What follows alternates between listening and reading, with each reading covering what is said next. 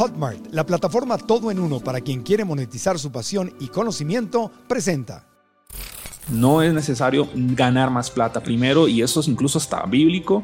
Administra lo poco para que puedas administrar lo, mucho, ¿no? Entender que el, exceso de deuda nace en el exceso de gasto. ¿Por qué? Porque como ya tu cuenta de banco, tu salario, no puede sostener ese estilo de vida tan inflado que tienes, recurres a la deuda. La, bronca es comprarte una, un pasivo pensando que es activo. O que se sale de tu realidad. O que sale de tu realidad, exactamente. Si usted lleva una vida de 5, 10, 15 años tomando malas decisiones financieramente, que por favor no se le pase por la mente la falacia de que va a salir de deudas en un año. Si tenemos que apretarnos, apretar el cinturón de una u otra forma temporalmente para poder salir, es mejor que seguir constantemente en el mismo lugar donde no estamos avanzando. ¿Usted qué se merece?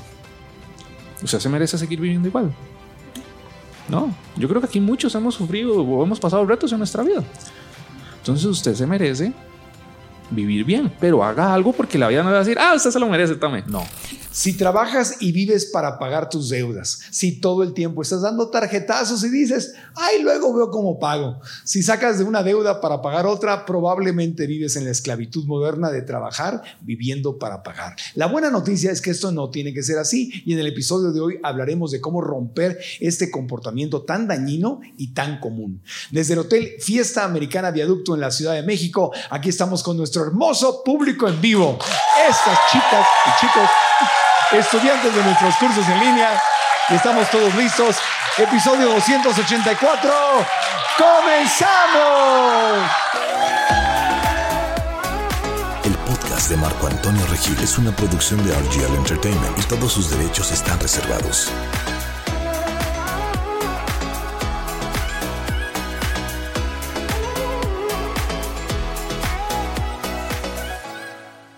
Steven Zamora es empresario, conferencista y entrenador financiero. Con su método de siete pasos ha logrado que miles y miles de personas hayan pagado más de un millón y medio de dólares en deudas. Hoy viene a compartirnos sus mejores consejos para ayudarnos a alcanzar la libertad financiera. Steven Zamora, desde Costa Rica, está en el podcast. Steven Zamora viajando desde Costa Rica para estar con nosotros aquí en el podcast. ¿Cómo están? Pura vida. Pura vida, mae. Digamos todos. ¡Pura vida! Eso. Pura vida. Muchas gracias, Marco. Qué gusto tenerte aquí con nosotros, Steven. Me trajiste regalito de Costa Rica. Catalogado muchas veces por baristas el mejor café del mundo. Café de Costa Rica. Gracias, qué rico.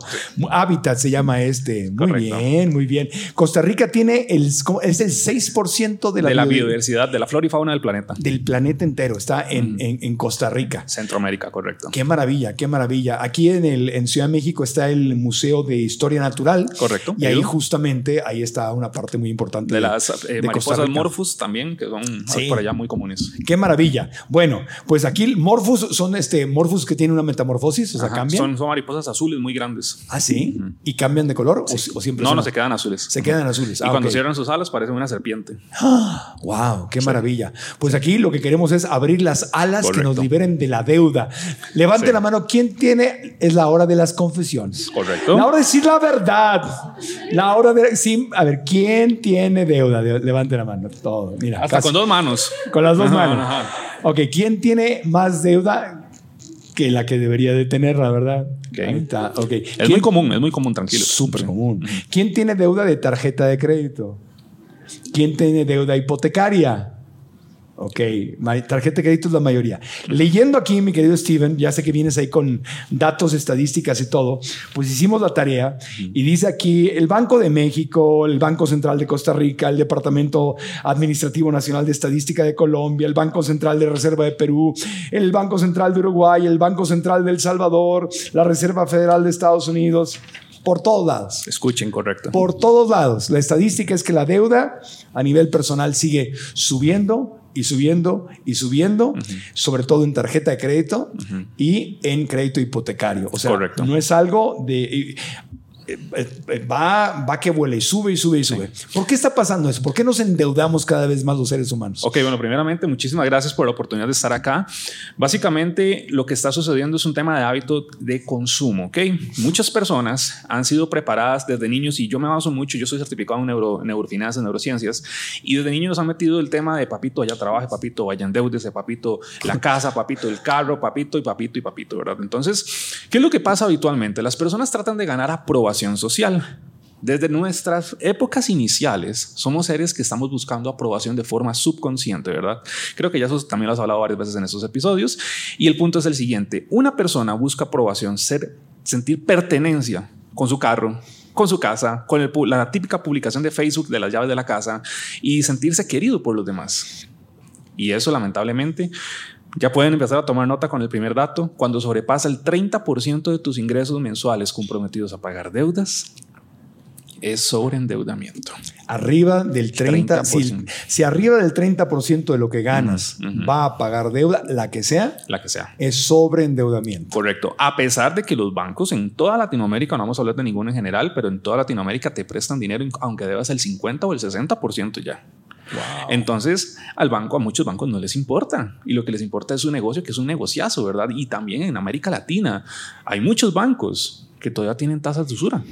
Ahora, tú trabajaste en un banco. Correcto. Ah, claro, voy a hablar desde adentro. O sea, no es lo que yo creo, lo que me han contado. Yo trabajé en los dos bancos más grandes de Latinoamérica. No voy a decir los nombres o nunca los he dicho, pero sí he estado en esos bancos. ¿Qué hacías en esos bancos?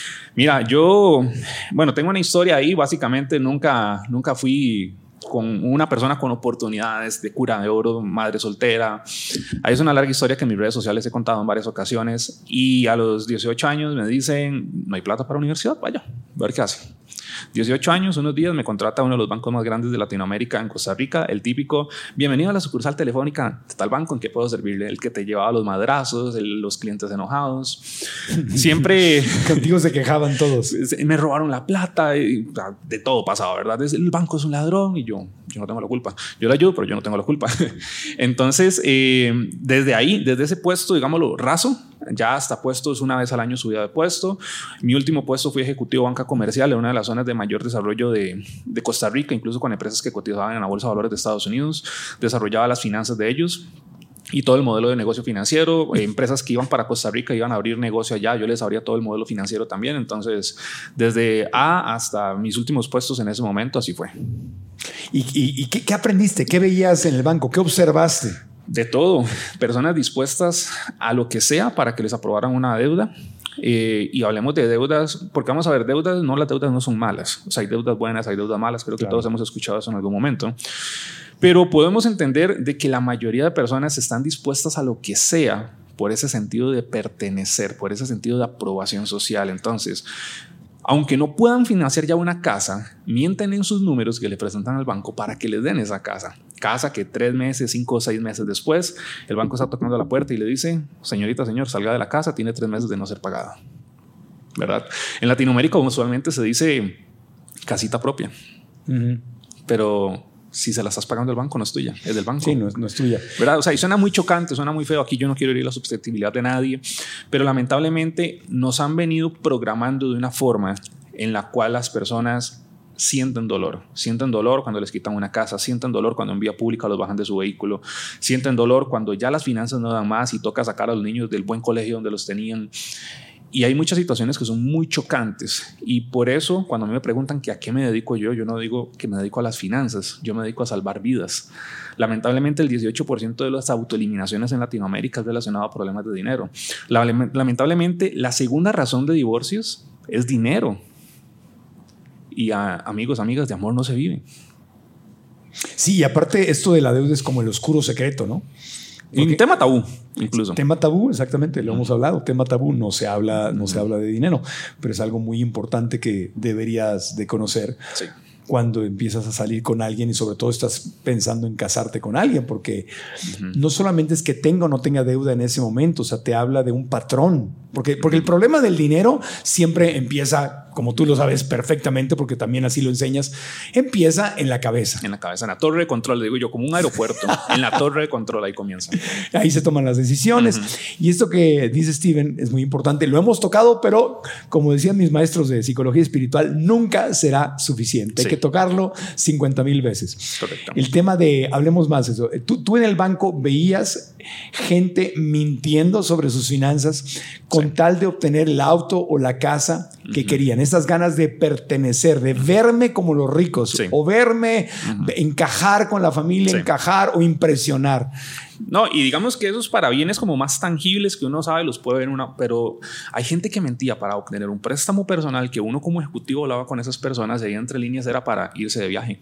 Entonces, ahí es donde yo le digo a la persona o le digo a mis alumnos, eh, hay gente que decide tener viajes inolvidables y no necesariamente porque sean memorables. es que se van a tener, se van, se disfrutan 7 días, 15 días y se regresan con 60 meses de amargura, ¿verdad? Eh, y eso sí es un viaje inolvidable, ¿sí o no? ¿Qué opinan ustedes? Ven. Eso es un viaje inolvidable. Nos reímos porque lo hemos vivido. si no, no daría risa. Sí, ajá. Es un viaje inolvidable. El típico Eurotrip, 10 mil, 20 mil dólares a 200 por mes. Y si a eso le sumamos el pago a cuotas de la pantalla de televisión, el pago a cuotas del arreglo de la casa porque no tenías una obra en una emergencia, si a eso le pagamos el pago a cuotas del diente que te dolía y el pago a cuotas y el pago a cuotas, ya superó el 30% de los ingresos. ¿Y qué es lo que pasa? ¿Se acuerdan que yo les hablé? ¿Qué porcentaje? 30%. Por ende, ¿cuánto les queda para vivir? 70%. Y hay gente que tiene para vivir un 10. 10%. Un 15%. Entonces, ahí donde ya viene el tema del estrés, la ansiedad, que te levantas asustado a las 3 de la mañana. Y por eso, Marco, yo digo que yo me dedico a salvar vidas, no, no temas de finanzas. A salvar vidas, a quitar estrés. Sí. Porque cuando estás en ese estrés. Es un veneno. Se, es veneno, se te va la vida. No puedes. ¿Con qué creas? ¿Con qué tienes sueños? Se te va la salud. Empieza a repercutir. La seguridad personal. Sí. Digo ya, por, no por hacerle chismecito financiero, pero ¿cómo eran las mentiras de la gente en los bancos? Documentos falsos. Que era, wow. Documentos falsos ponían a sus contadores con fe pública a mentir. Eh, y uno con números se da cuenta, tanto yo trabajé en la, parte de banca personal como en la banca pymes, por ejemplo, y a mí me agarran, me dan un estado financiero versus lo que decía el contador y yo veo quiebra técnica en un negocio. Y muchas veces personas, dueñas de negocios, sacando deudas a, número del, a nombre del negocio para su disfrute personal. Que eso es todo un tema. Cuando la gente em, empieza a emprender y empieza a revolver dinero personal con el del negocio. Ese por sí solo es todo un tema. Es, es todo un tema. A ver, ¿por, ¿por qué será que es tan difícil tener finanzas sanas? ¿Por qué será que tanta gente en el mundo no tiene finanzas sanas? Ok. Voy a entrar con temas, ahí me pongo mi gorro conspiranoico si quieren, pero porque es el que el sistema educativo tradicional no nos da educación financiera en Latinoamérica. Qué raro, ¿no? Tan raro. Y ahora bien, aquí ya viene un tema y yo apelo a los padres de familia, ya a los papás, a las mamás de hoy. Busquen educación financiera, porque si a usted no le nace tener educación financiera, por su bien, por lo menos por el de su hijo o el de su hija. Porque si usted no le enseña educación financiera, hasta que ese joven, esa joven cumpla de 16, 18 años, y si es que se topa con algún video de alguna persona como yo en internet, nunca le va a picar la espinita de educación financiera. Y si usted no le enseña educación financiera, y hablo de cosas básicas, o sea, aquí yo no estoy hablando de sacar función logarítmica y regla de la cadena y, ecuaciones cuánticas. Aquí yo le hablo de cómo se hace un presupuesto, de por qué la tarjeta de crédito hay que usarla bien, de por qué las hipotecas hay que tenerles cuidado en muchas ocasiones, de por qué comprar un carro nuevo de agencia muchas veces es un error garrafal. Cosas por el estilo que si una mamá o un papá le enseña a su hijo, créanme que le van a hacer mucho bien. Sí, pero, pero no, se, no se habla de eso. No, se habla. Eh, los niveles más bajos de educación financiera en el mundo, que habría que preguntarse, como tú bien lo dices, si es por distracción o es por diseño, es la, pregunta que yo siempre me hago, porque no entiendo realmente cómo si de verdad queremos que los ricos no se sigan haciendo ricos y los pobres se sigan haciendo pobres, siga abriendo esa brecha. No entiendo cómo no hay un esfuerzo claro, que aparte sería muy sencillo de implementar, de dar educación financiera desde cero. Pero mi pregunta es, ¿quiénes la darían? Los profesores. Y ese es el problema, que los profesores tampoco tienen educación financiera, entonces no la podrían dar ellos. Los profesores en el sector público, privado, son de las personas más endeudadas. Sí. Más pobres y más endeudadas. Les pagan mal y no tienen educación financiera. Entonces habría que pagarles mejor y darles educación financiera para que ellos lo puedan transmitir. Y en vista de este punto es cuando una persona llega, amigo, o sea, a mí han llegado personas con 140% de endeudamiento. A mí han llegado personas que ya los bancos no le prestan y van a buscar a personas del mundo oscuro para que les presten dinero. En Colombia, de hecho, es muy conocido el préstamo gota a gota, ¿verdad? Aquí en México también es que es como el, el tema del narcotráfico y todo más, aprovechan para lavar dinero de esa forma y prestan dinero, le regresan el dinero, lo lavan, es una forma de lavarlo y cuando no le pagas a esa gente, no te van a dar unas palmaditas en la espalda. ¿verdad? Entonces yo les digo, vean, si en este momento está pasando por un nivel de endeudamiento fuerte, yo le digo, podría ponerse peor si no toma acción. Exacto, es que lo puedes perder todo, literalmente. Correcto. Te, pueden matar por no pagar una deuda. Correcto. Definitivamente. Correcto. Pues los niveles más bajos de alfabetización financiera, según las fuentes que estuvimos y con mi equipo y yo estuvimos aquí consultando, pues es África y América Latina. La peor o la mayor ausencia de educación financiera. Qué duro. Poquito mejor, eh, bueno, no, bastante mejor Estados Unidos, pero aún así es la mitad de la gente en Estados Unidos. Aunque te voy a decir algo.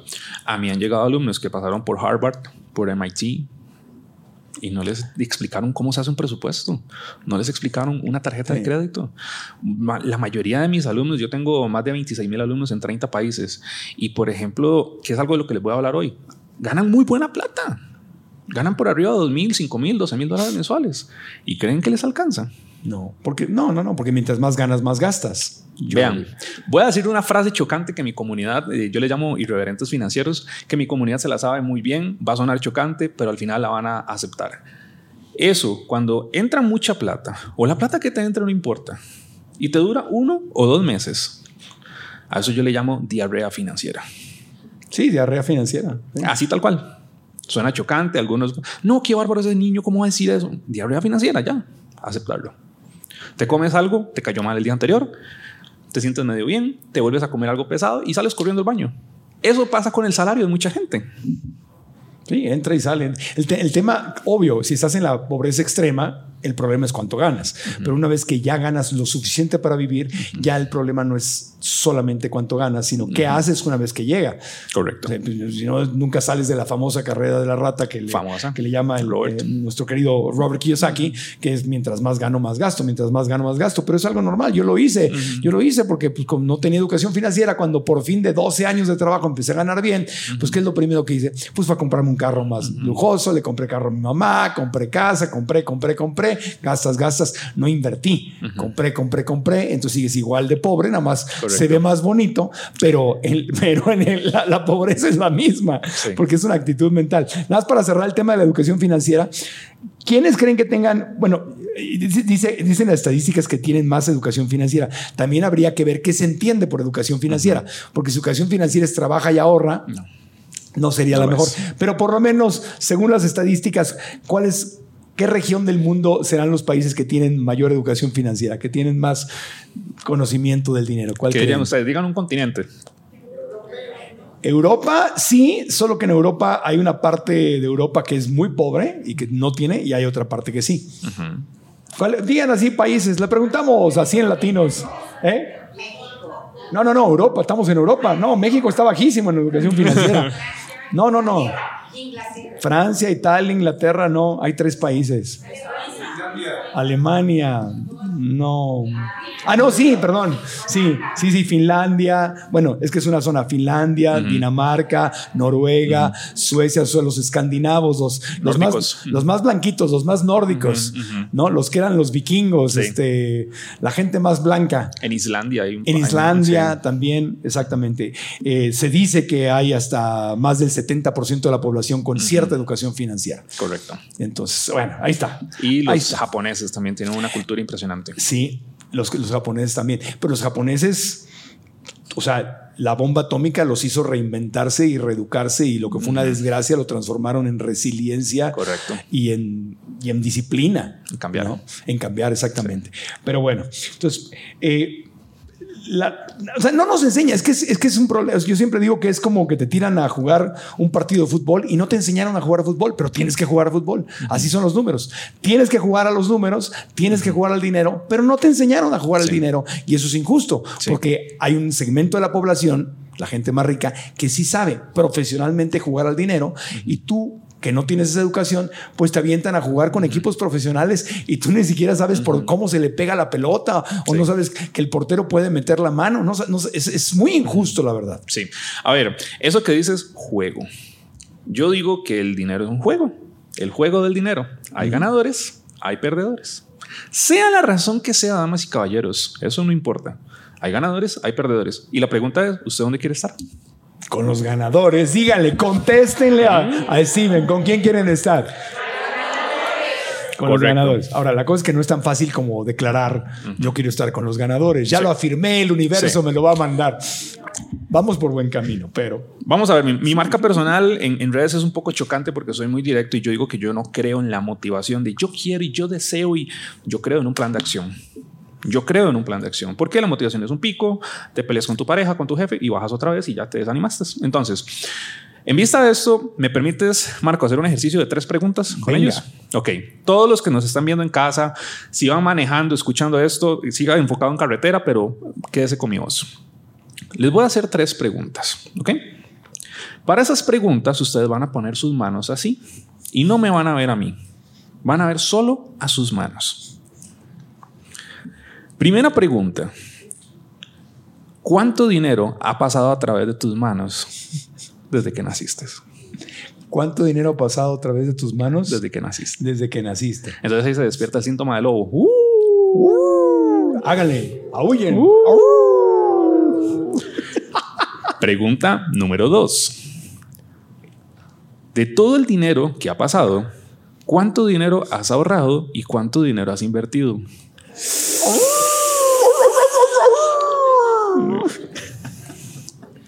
Última pregunta, viendo tus manos. Y pregúntatelo así. ¿Cuánto de todo ese dinero he desperdiciado?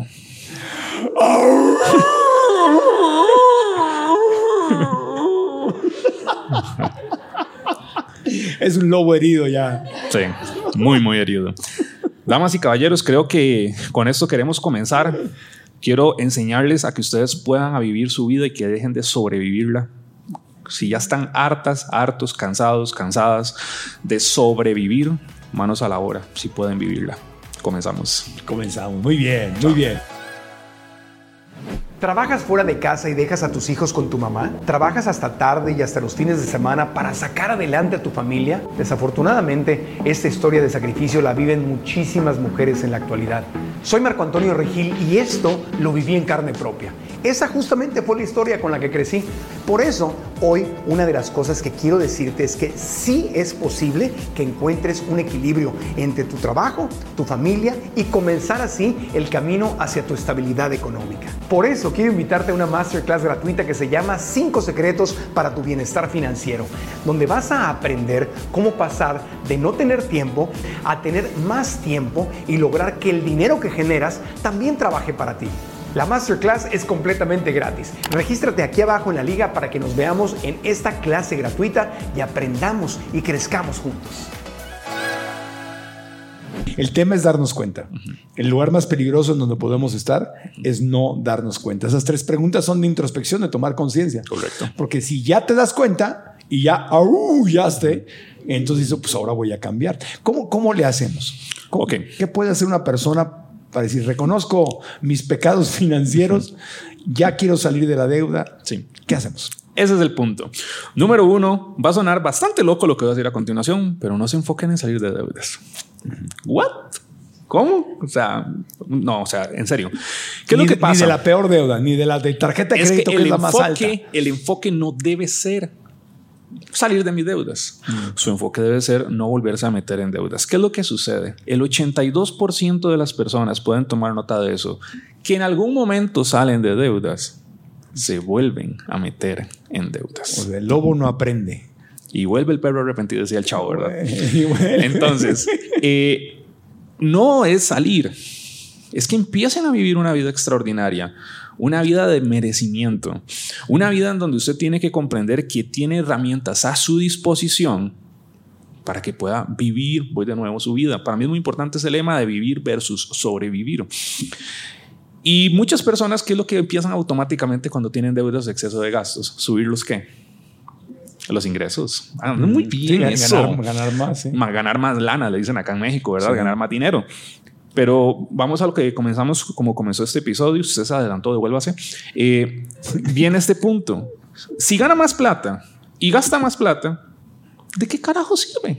De nada, la carrera de la rata. Te estresas más, duermes peor y dices, pucha, ahora gano tres veces más y el dinero no me alcanza.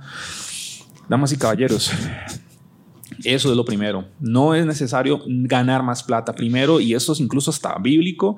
Administra lo poco para que puedas administrar lo, mucho, ¿no? Eh, en palabras menos, palabras más, para no, no meternos ahí. Ahora, pregunta, ¿todas las deudas son malas? No.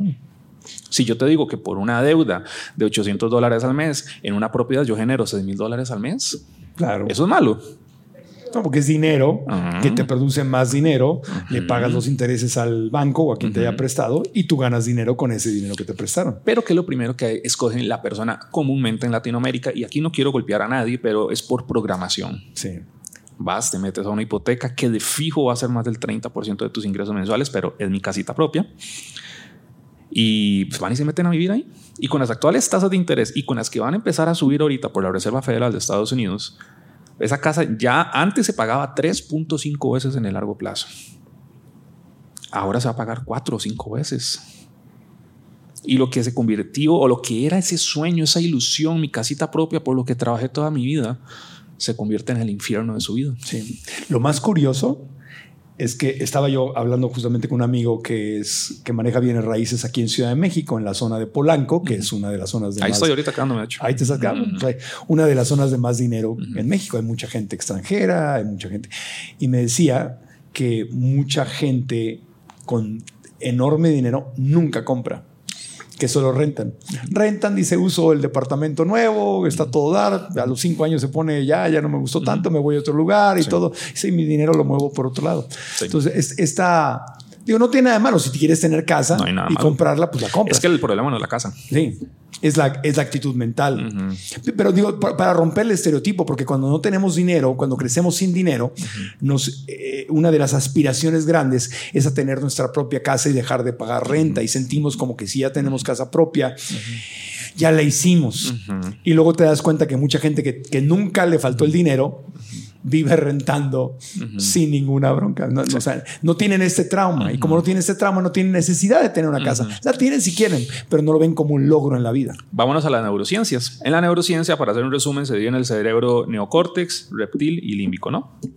El cerebro reptil es el que le dice tenemos que estar seguros. Y para muchos en Latinoamérica, aunque implica una deuda por medio, tener la casa de seguridad. Entonces, apelar a eso y la falta de educación financiera hace que la persona cometa un error inocentemente. O sea, yo no puedo culpar a una persona por un sobreendeudamiento si ya le ponemos checa a los puntos que acabamos de, hablar en estos minutos y es básicamente no hay educación financiera en el sistema educativo. Mis papás no me enseñan educación financiera. La aprobación social, el bombardeo en marketing y mercadeo que estamos viendo en nuestras redes sociales, que cada tres publicaciones es sobre tu casa nueva, sobre tu casa, la casa de tus sueños y muchas cosas más por el estilo. Entonces, yo no puedo culpar a una persona al 100%, pero pobrecita yo, el pobrecito yo, el modo víctima ahorita no funciona ya. No nos sirve de nada. O sea, perdón la palabra que voy a usar, pero si ya la cagamos, hay que aceptarlo. Claro. Y ahora sí, empezamos a mover en pro de hacer algo por nuestra vida. Hay, que limpiar la cagada. Eso, muy bien. Papel higiénico, doble hojita. desinfectante, papel higiénico, el trapeador, lo que sea.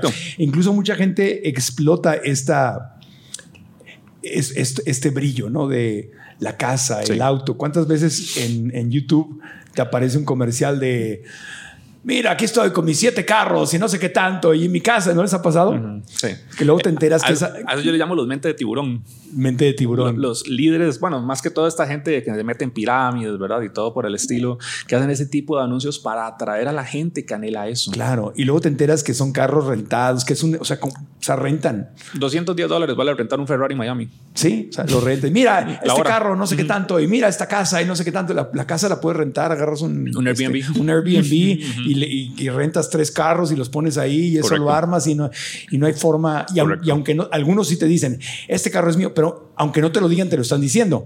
Porque aparecen, yo antes tenía problemas de dinero, pero ahora eh, ya no. Entonces, no te están diciendo, pero tú asumes que está en su casa con sus carros y te están mintiendo. Y muchos caen. Y aparte esa no es la riqueza. La gente más rica del mundo no vive así. Esos son los, los nuevos ricos. Eso. Pero el dinero viejo, la gente de dinero viejo no, vive así. Yo conozco, tengo un amigo que es dueño, otra vez Polanco, es dueño de un edificio en Polanco. Vive, le pagan renta una compañía y, vive en un departamento rentado ahí mismo en Polanco y maneja un Prius que anda en la calle así como nada. O sea, lo ves tú, lo ves. Es millonario. Y e, esos son los verdaderos millonarios. El nuevo rico es el que, ah, el Ferrari, la, mira, aquí estoy, la cadenota. Y, y las marquitas premium de ahora, para no mencionar aquí. Ver Sánchez. Mm, ah. Qué bueno. y se, visten con marcas y cosas. Y, cada quien vístase como quiera. Está bien, ese es el gusto. Pero aquí estamos hablando de que te endeudaste para verte así. Es una mentirototota. Sí. Eh, ahora, hablando nuevamente de, deudas, yo soy buenísimo para salirme del tema, entonces por eso traje No, no, no, no, regresa. Yo les termino hablando de astronomía. Vean, cuando una persona se mete en el exceso en deudas, ¿Cómo es la mejor forma de salir de deudas y no volverse a meter en deudas? Entendiendo de dónde nacen las deudas. ¿Cuál es la semillita? La semillita es la diarrea financiera, es el exceso de gastos. Hablemos sobre un Juan Pérez, espero que aquí nadie se llame Juan Pérez, pero un Juan Pérez, digamos, eh, me ha pasado, me ha pasado.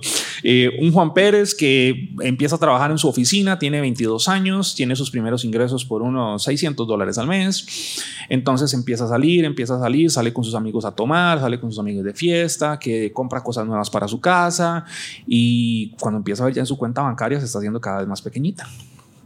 Al siguiente mes lo mismo, al siguiente mes lo mismo, al siguiente mes lo mismo. Al cuarto mes, hola Juan Pérez, le hablamos del banco Sea Feliz. En el banco Sea Feliz creemos mucho en su perfil bancario y su excelente récord crediticio. El MEN no tiene nada de récord crediticio. En su excelente récord crediticio y le ofrecemos esta tarjeta de crédito por aquello de alguna emergencia. las tarjetas de crédito no son para emergencias. Pero Juan Pérez, ¿qué dice? Uf, claro, voy a tenerla ahí por aquello. Y ese por aquello dice, uy, qué lindos zapatos. Y ese por aquello es, uy, qué lindo un viaje a Estados Unidos. Uy, ese por aquello se convierte en que mi perro ocupaba ropa. Y ese por aquello, y ahí por, em, empieza a gastar. Entonces, ya su cuenta está pequeña porque se acostumbró a que su cuenta se fuera rápido el dinero y usa el dinero del banco, no el de Juan Pérez, porque la tarjeta de crédito no es extensión de tu dinero, tomen nota de eso, empieza a gastarla. Entonces, Juan Pérez ya se le está complicando hacer el pago de contado de la tarjeta de crédito, que las tarjetas no son malas. Malo es el uso que le damos. Claro, la tarjeta puede ser bien usada, puede ser buenísima. No, no, yo, yo vacilo, bueno, tengo mi billetera por allá, pero yo vacilo con, con, mis alumnos y les digo es que la tarjeta no se vuelve loca y se hechiza y empieza a brincar de terminal en terminal en el centro comercial.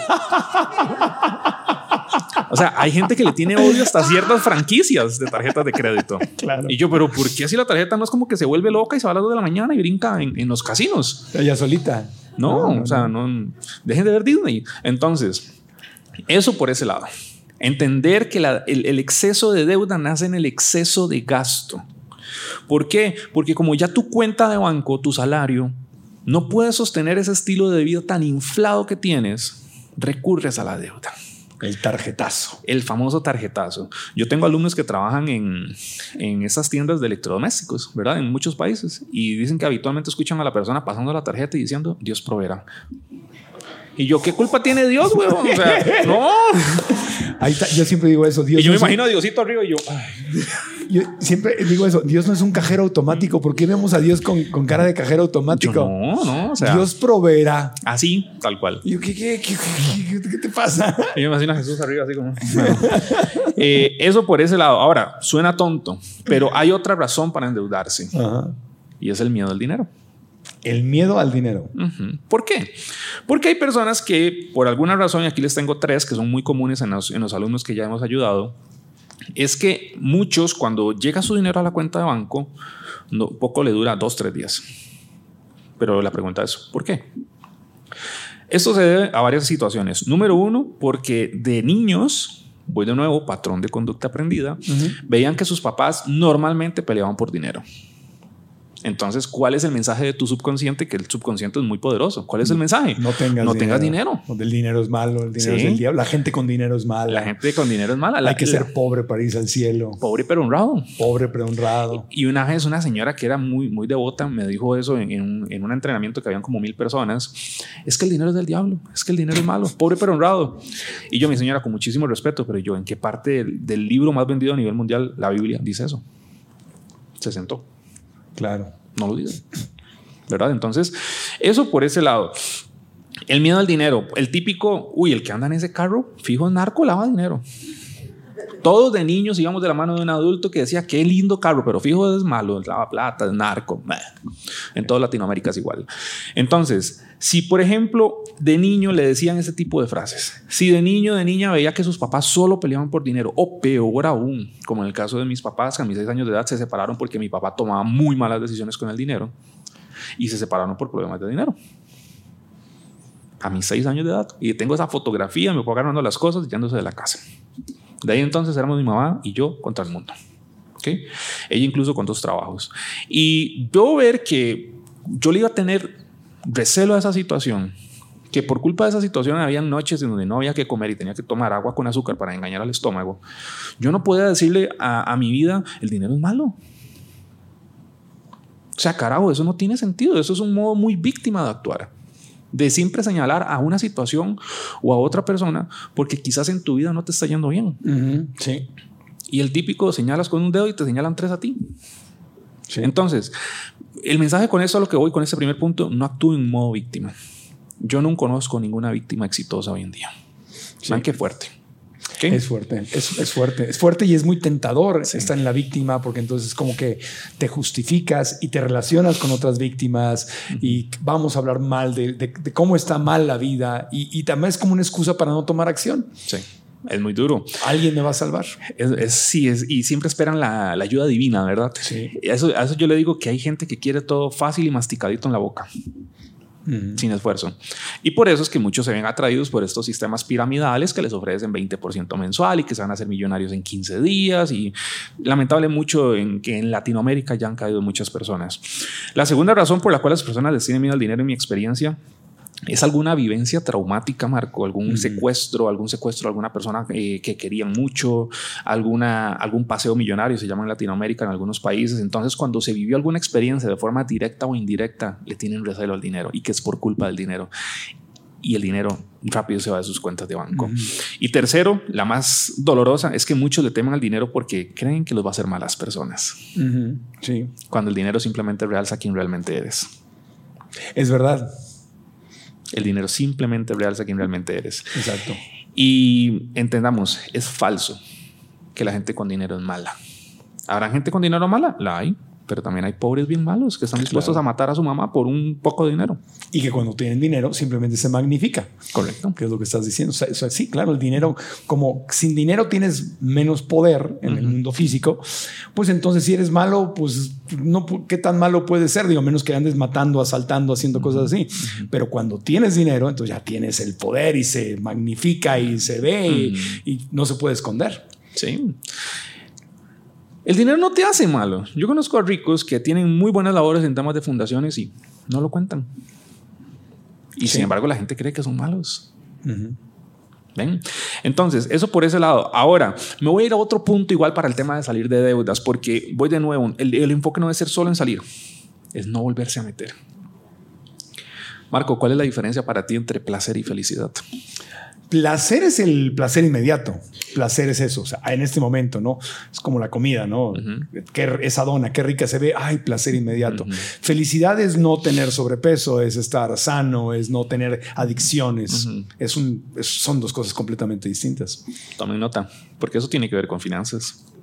Hay personas que por placer se compran un carro y ya a los tres días se les bajó el placer. Sí. Pero ahí está la deuda para hace siete años. Un carro, una bolsa, Tengo otro una alumna que se compró una casa por impulso wow. y la perdió en tres meses. Claro. Perdió 30 mil dólares de enganche. Wow. Y eso lo llevó a una situación muy fuerte en temas de salud mental, lo cual es muy delicado. Entonces, ¿cuál es la diferencia, damas y caballeros, entre placer y felicidad?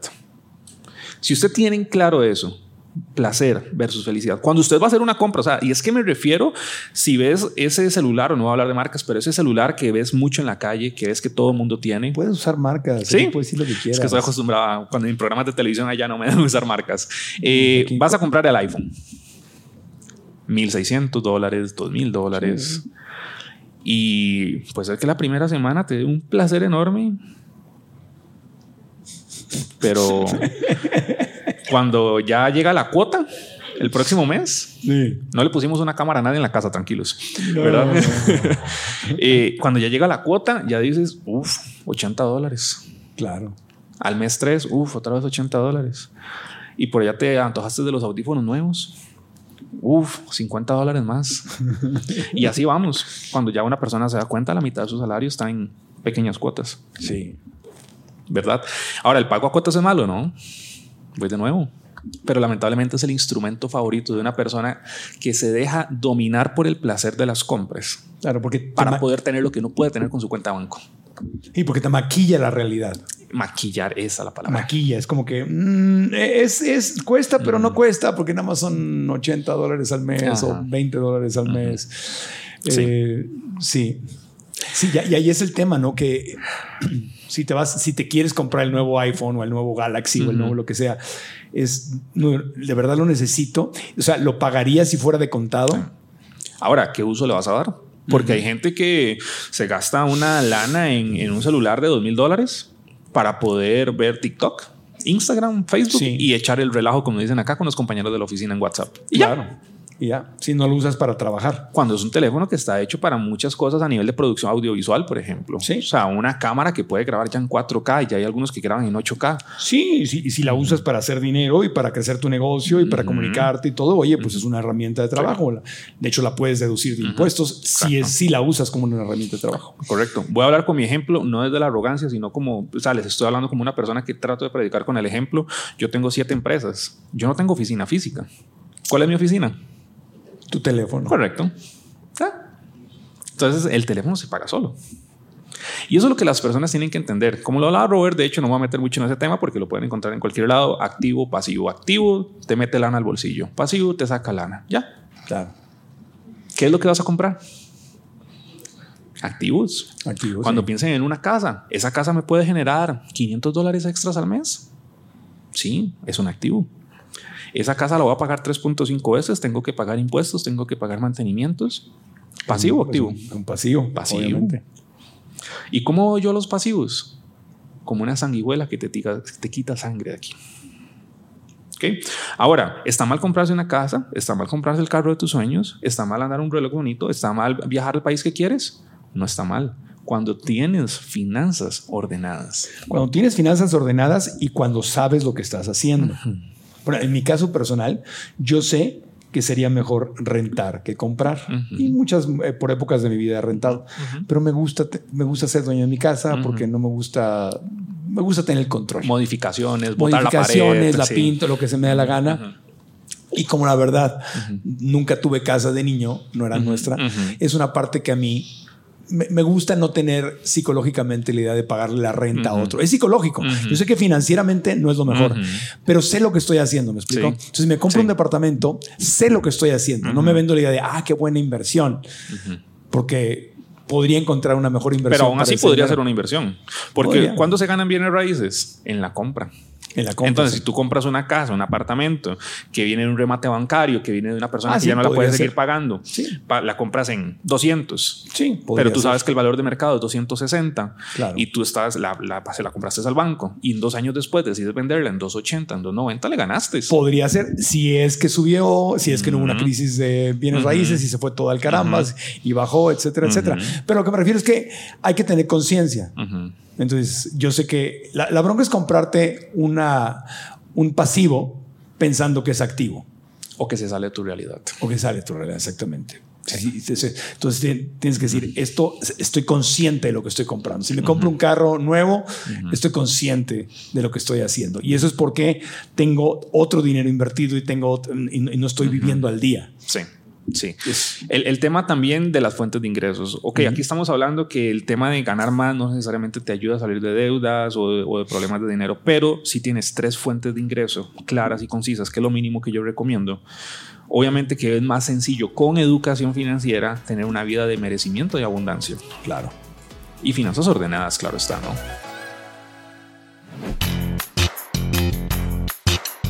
¿Sabías que puedes generar ingresos al compartir lo que sabes? Hotmart es la plataforma perfecta para convertir tus conocimientos en productos digitales como ebooks y cursos. Lo mejor de todo es que no necesitas invertir ni ser un experto en programación. Crear tu primer producto y venderlo es más sencillo de lo que imaginas. Con Hotmart puedes distribuir tus contenidos en más de 188 países. Esto significa que tus ventas serán 18% mejores que en otras plataformas. Haz clic en el enlace que encontrarás abajo o ve a hotmart.com diagonal ES-MEX y regístrate ahora mismo. Al hacerlo recibirás una guía paso a paso para comenzar tu negocio digital con Hotmart lo antes posible. Y ahora continuamos con el podcast. Hablamos de tarjetas de crédito. Hablemos de tarjetas de crédito porque son las, las dos deudas más comunes. Uh -huh. eh, y, y, bueno, fíjate, al final del día, eh, la, la, deuda hipotecaria, pues sí es una sanguijuela que te hace, pero por lo menos estás viviendo en una casa, por lo menos puedes acabar de pagarla más adelante. Es no tangible. Un, es tangible y puede ser, un, si es que hay un crédito sobre saldo insoluto, es decir, que puedes ir a, adelantando pagos y te sales, en vez de pagarla en 30 años o en 20 años, la podrías acabar pagando en 10 o en 7 y de repente ya no tienes renta. O sea, y te podría quedar algo ahí para decir, yo me voy a retirar, ya voy a estar sin renta. O la podrías vender y mudarte a otra ciudad más barata. Y, o sea, podría haber más posibilidades, uh -huh. aunque no la hayas comprado al mejor precio. Uh -huh. Pero la deuda de tarjeta de crédito que se te va así como el ejercicio de las manos que nos hiciste, que se va, ¿en qué se fue? Uh -huh. ¿En qué se fue? En zapatos, en bolsas, en corbatas, en caprichitos, en viajes, en botellas de tequila. ¿En, en, en qué se fue? No hay sí. nada tangible, no me quedé con nada. Eh, hablemos de con tarjeta. el estado de cuenta, sí. El estado de cuenta. Hablamos, ¿qué hablo de tarjeta de crédito? Claro, ¿Sí? dale okay. duro. Mira, tarjetas de crédito, número uno, tomen nota y si quieres se lo pueden tatuar en la frente. No es extensión de su dinero. O sea, la gente, yo no sé por qué cree que si un banco les da una línea de crédito por 5 mil dólares, ah, ahora gano 5 mil dólares más. No, amigo, amiga, no. Uh -huh. O sea, seamos muy conscientes. ¿Cuál es el negocio de un banco? Un banco no es una ONG. Un banco no va a decir, toma esa plata, haga lo que quiera. No, o sea, no. no, o sea, entendamos esto. Primero, ¿cómo trabaja un banco? En la mayoría de países de Latinoamérica, un banco trabaja con 80% dinero de los clientes, 20% dinero de ellos. Uh -huh. Ese 80% de dinero de los clientes, ¿de dónde sale? ¿Dónde creen? De las cuentas de banco, de los CDTs, creo que le dicen aquí, ¿verdad? Certificados de, de, de tesoro. Ajá, certificados de depósito a plazo. A plazo sí. eh, Ah, no y sé ustedes creen que ustedes le dan ese ahorro al banco, le tiran un besito y lo dejan en una bóveda.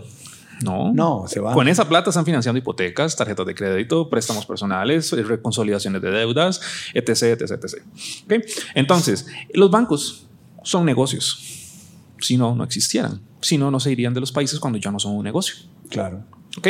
Entonces, no es extensión de tu dinero tienes que pagar esa tarjeta de contado, porque si no pagas esa tarjeta de contado, quiere decir que tienes diarrea financiera claro. excesiva. Ahora bien, aunque hagas el pago de contado y te quedes con poco dinero en tu cuenta de banco, también es una red flag, como dicen ahora los jovencitos, ¿verdad? Ajá. Una red flag enorme. Aler, alerta, o sea, imagínate que aquí se ahorita las alarmas. Eso es lo mismo. Si pagas el pago de contado de una tarjeta de crédito, porque he tenido alumnos que me llegan con 17 tarjetas. 17 tarjetas de crédito.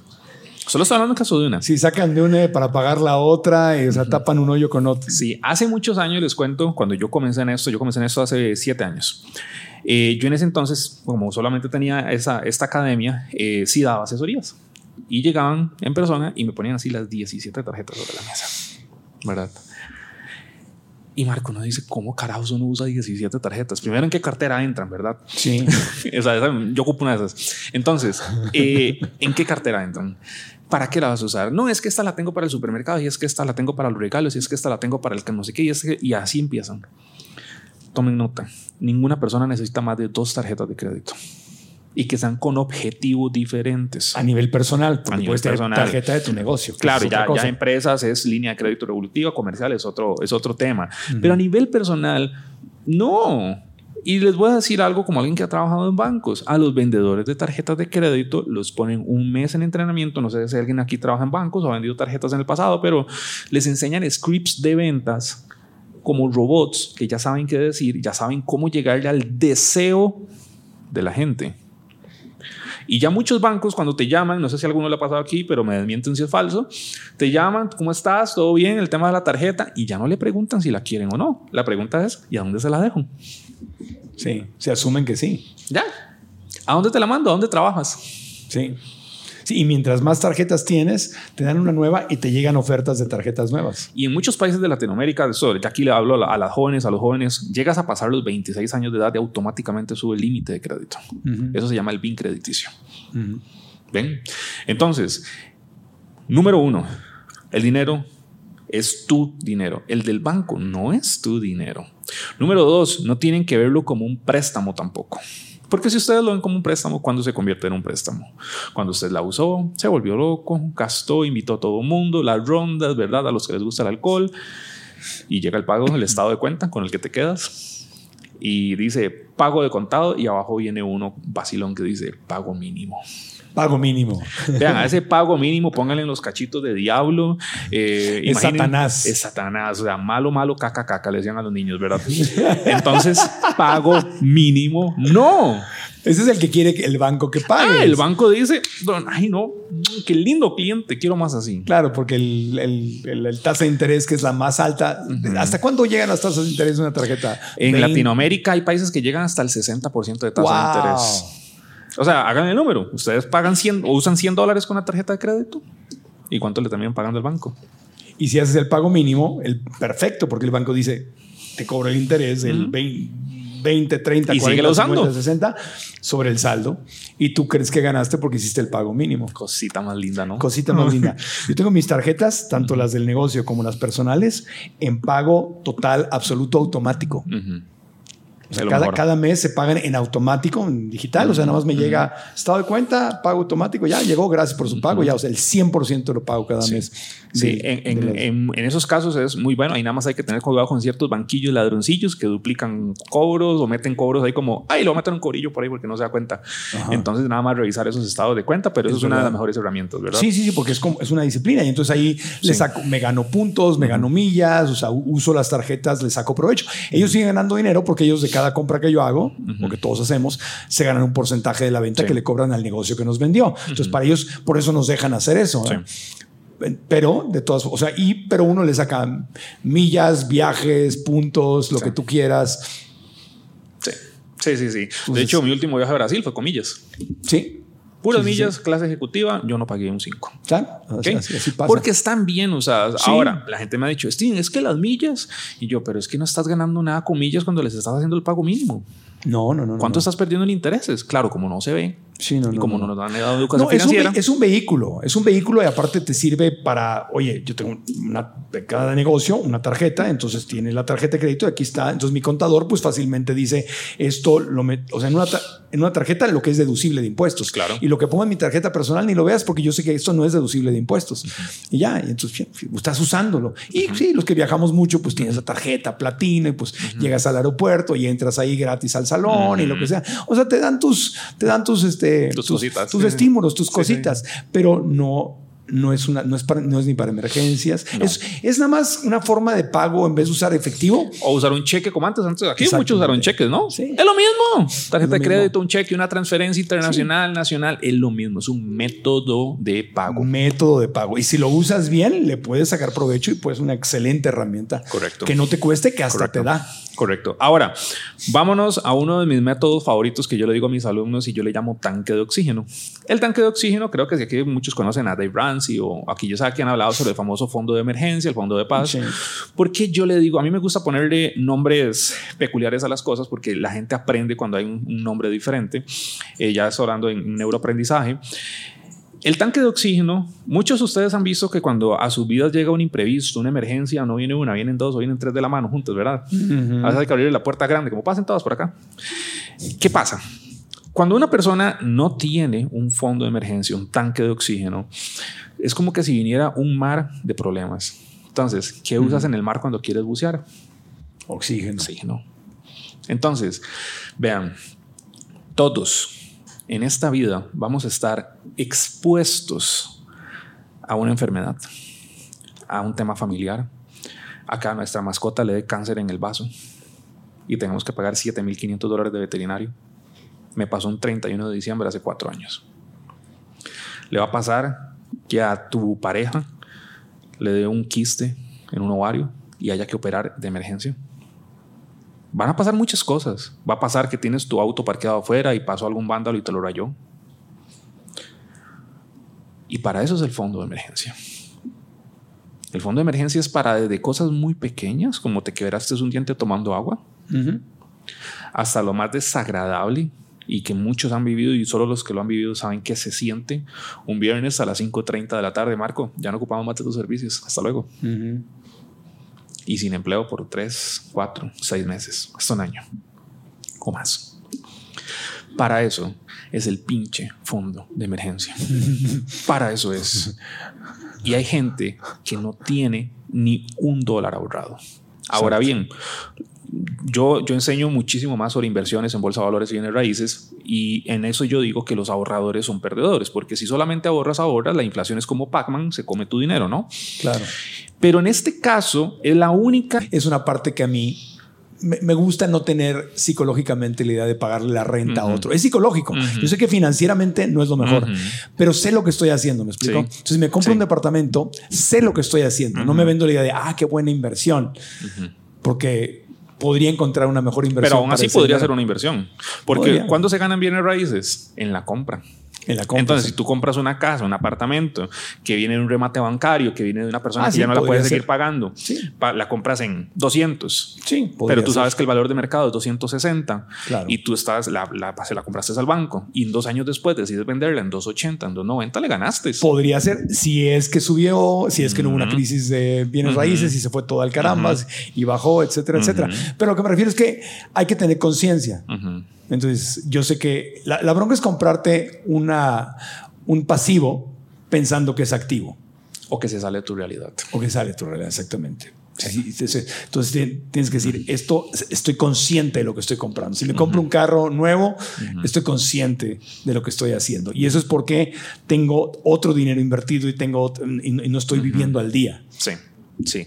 El, tema también de las fuentes de ingresos. Ok, aquí estamos hablando que el tema de ganar más no necesariamente te ayuda a salir de deudas o de, problemas de dinero, pero si tienes tres fuentes de ingreso claras y concisas, que es lo mínimo que yo recomiendo, obviamente que es más sencillo con educación financiera tener una vida de merecimiento y abundancia. Claro. Y finanzas ordenadas, claro está, ¿no?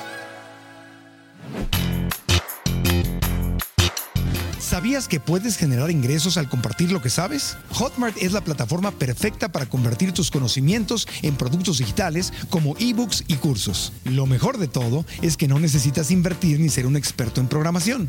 Crear tu primer producto y venderlo es más sencillo de lo que imaginas. Con Hotmart puedes distribuir tus contenidos en más de 188 países. Esto significa que tus ventas serán 18% mejores que en otras plataformas. Haz clic en el enlace que encontrarás abajo o ve a hotmart.com diagonal ES-MEX y regístrate ahora mismo. Al hacerlo recibirás una guía paso a paso para comenzar tu negocio digital con Hotmart lo antes posible. Y ahora continuamos con el podcast. Hablamos de tarjetas de crédito. Hablemos de tarjetas de crédito porque son las, las dos deudas más comunes. Eh, y, bueno, fíjate, al final del día, eh, la, la, deuda hipotecaria pues sí es una sanguijuela que te estás, pero por lo menos estás viviendo en una casa, por lo menos puedes acabar de pagarla más adelante. Es tangible. es tangible y puede ser, si es que hay un crédito sobre saldo insoluto, es decir, que puedes ir adelantando pagos y te sales, en vez de pagarla en 30 años o en 20 años, la podrías acabar pagando en 10 o en 7 y de repente ya no tienes renta, o sea, y te podría quedar algo ahí para decir yo me voy a retirar, ya voy a estar sin renta, o la podrías vender y mudarte a otra ciudad más barata, y, o sea, podría haber más posibilidades, aunque no la hayas comprado al mejor precio. Pero la deuda de tarjeta de crédito que se te va así como el ejercicio de las manos que nos hiciste, que se va, ¿en qué se fue? ¿En qué se fue? En zapatos, en bolsas, en corbatas, en Caprichitos. en viajes, en botellas de tequila, en, en- en qué se fue. No hay Sí. nada tangible, no me quedé con nada. Eh, hablemos de Con el tarjeta. estado de cuenta, sí. El estado de cuenta. Hablamos, que hablo de tarjeta de crédito. Claro, dale duro. Mira, tarjetas de crédito. Número uno, tomen nota y si quieres se lo pueden tatuar en la frente. No es extensión de su dinero. O sea, la gente, yo no sé por qué cree que si un banco les da una línea de crédito por 5 mil dólares, ah, ahora gano 5 mil dólares más. No, amigo, amiga, no. O sea, seamos muy conscientes. eh, ¿Cuál es el negocio de un banco? Un banco no es una ONG. Un banco no va a decir, tome esa plata, haga lo que quiera. No, o sea, No. no, o sea, entendamos esto. Primero, ¿cómo trabaja un banco? En la mayoría de países de Latinoamérica, un banco trabaja con 80% dinero de los clientes, 20% dinero de ellos. Ese 80% dinero de los clientes, ¿de dónde sale? ¿Dónde creen? De las cuentas de banco, de los CDTs, creo que le dicen aquí, ¿verdad? CDTs certificados de, de- Tesoro. Ajá, certificados de depósito a plazo. A plazo, sí. Eh, Ah, ¿Y no sé. ustedes creen que ustedes le dan ese ahorro al banco, le tiran un besito y lo dejan en una bóveda? No. No, se va. Con esa plata están financiando hipotecas, tarjetas de crédito, préstamos personales, eh, reconsolidaciones de deudas, etc, etc, etc. ¿Ok? Entonces, los bancos son negocios. Si no, no existieran. Si no, no se irían de los países cuando ya no son un negocio. Claro. ¿Ok? Entonces, no es extensión de tu dinero. Tienes que pagar esa tarjeta de contado, porque si no pagas esa tarjeta de contado, quiere decir que tienes diarrea financiera Claro. excesiva. Ahora bien, aunque hagas el pago de contado y te quedes con poco dinero en tu cuenta de banco, también es una red flag, como dicen ahora los jovencitos, ¿verdad? Ajá. Una red flag enorme. Aler- alerta, o sea, imagínense que aquí se ahorita las alarmas. Eso es lo mismo. Si pagas el pago de contado de una tarjeta de crédito, porque he tenido alumnos que me llegan con 17 tarjetas. 17 tarjetas de crédito. Solo estoy hablando en caso de una. Si sacan de una para pagar la otra, y, o sea, tapan un hoyo con otro. Sí, hace muchos años les cuento, cuando yo comencé en esto, yo comencé en esto hace siete años.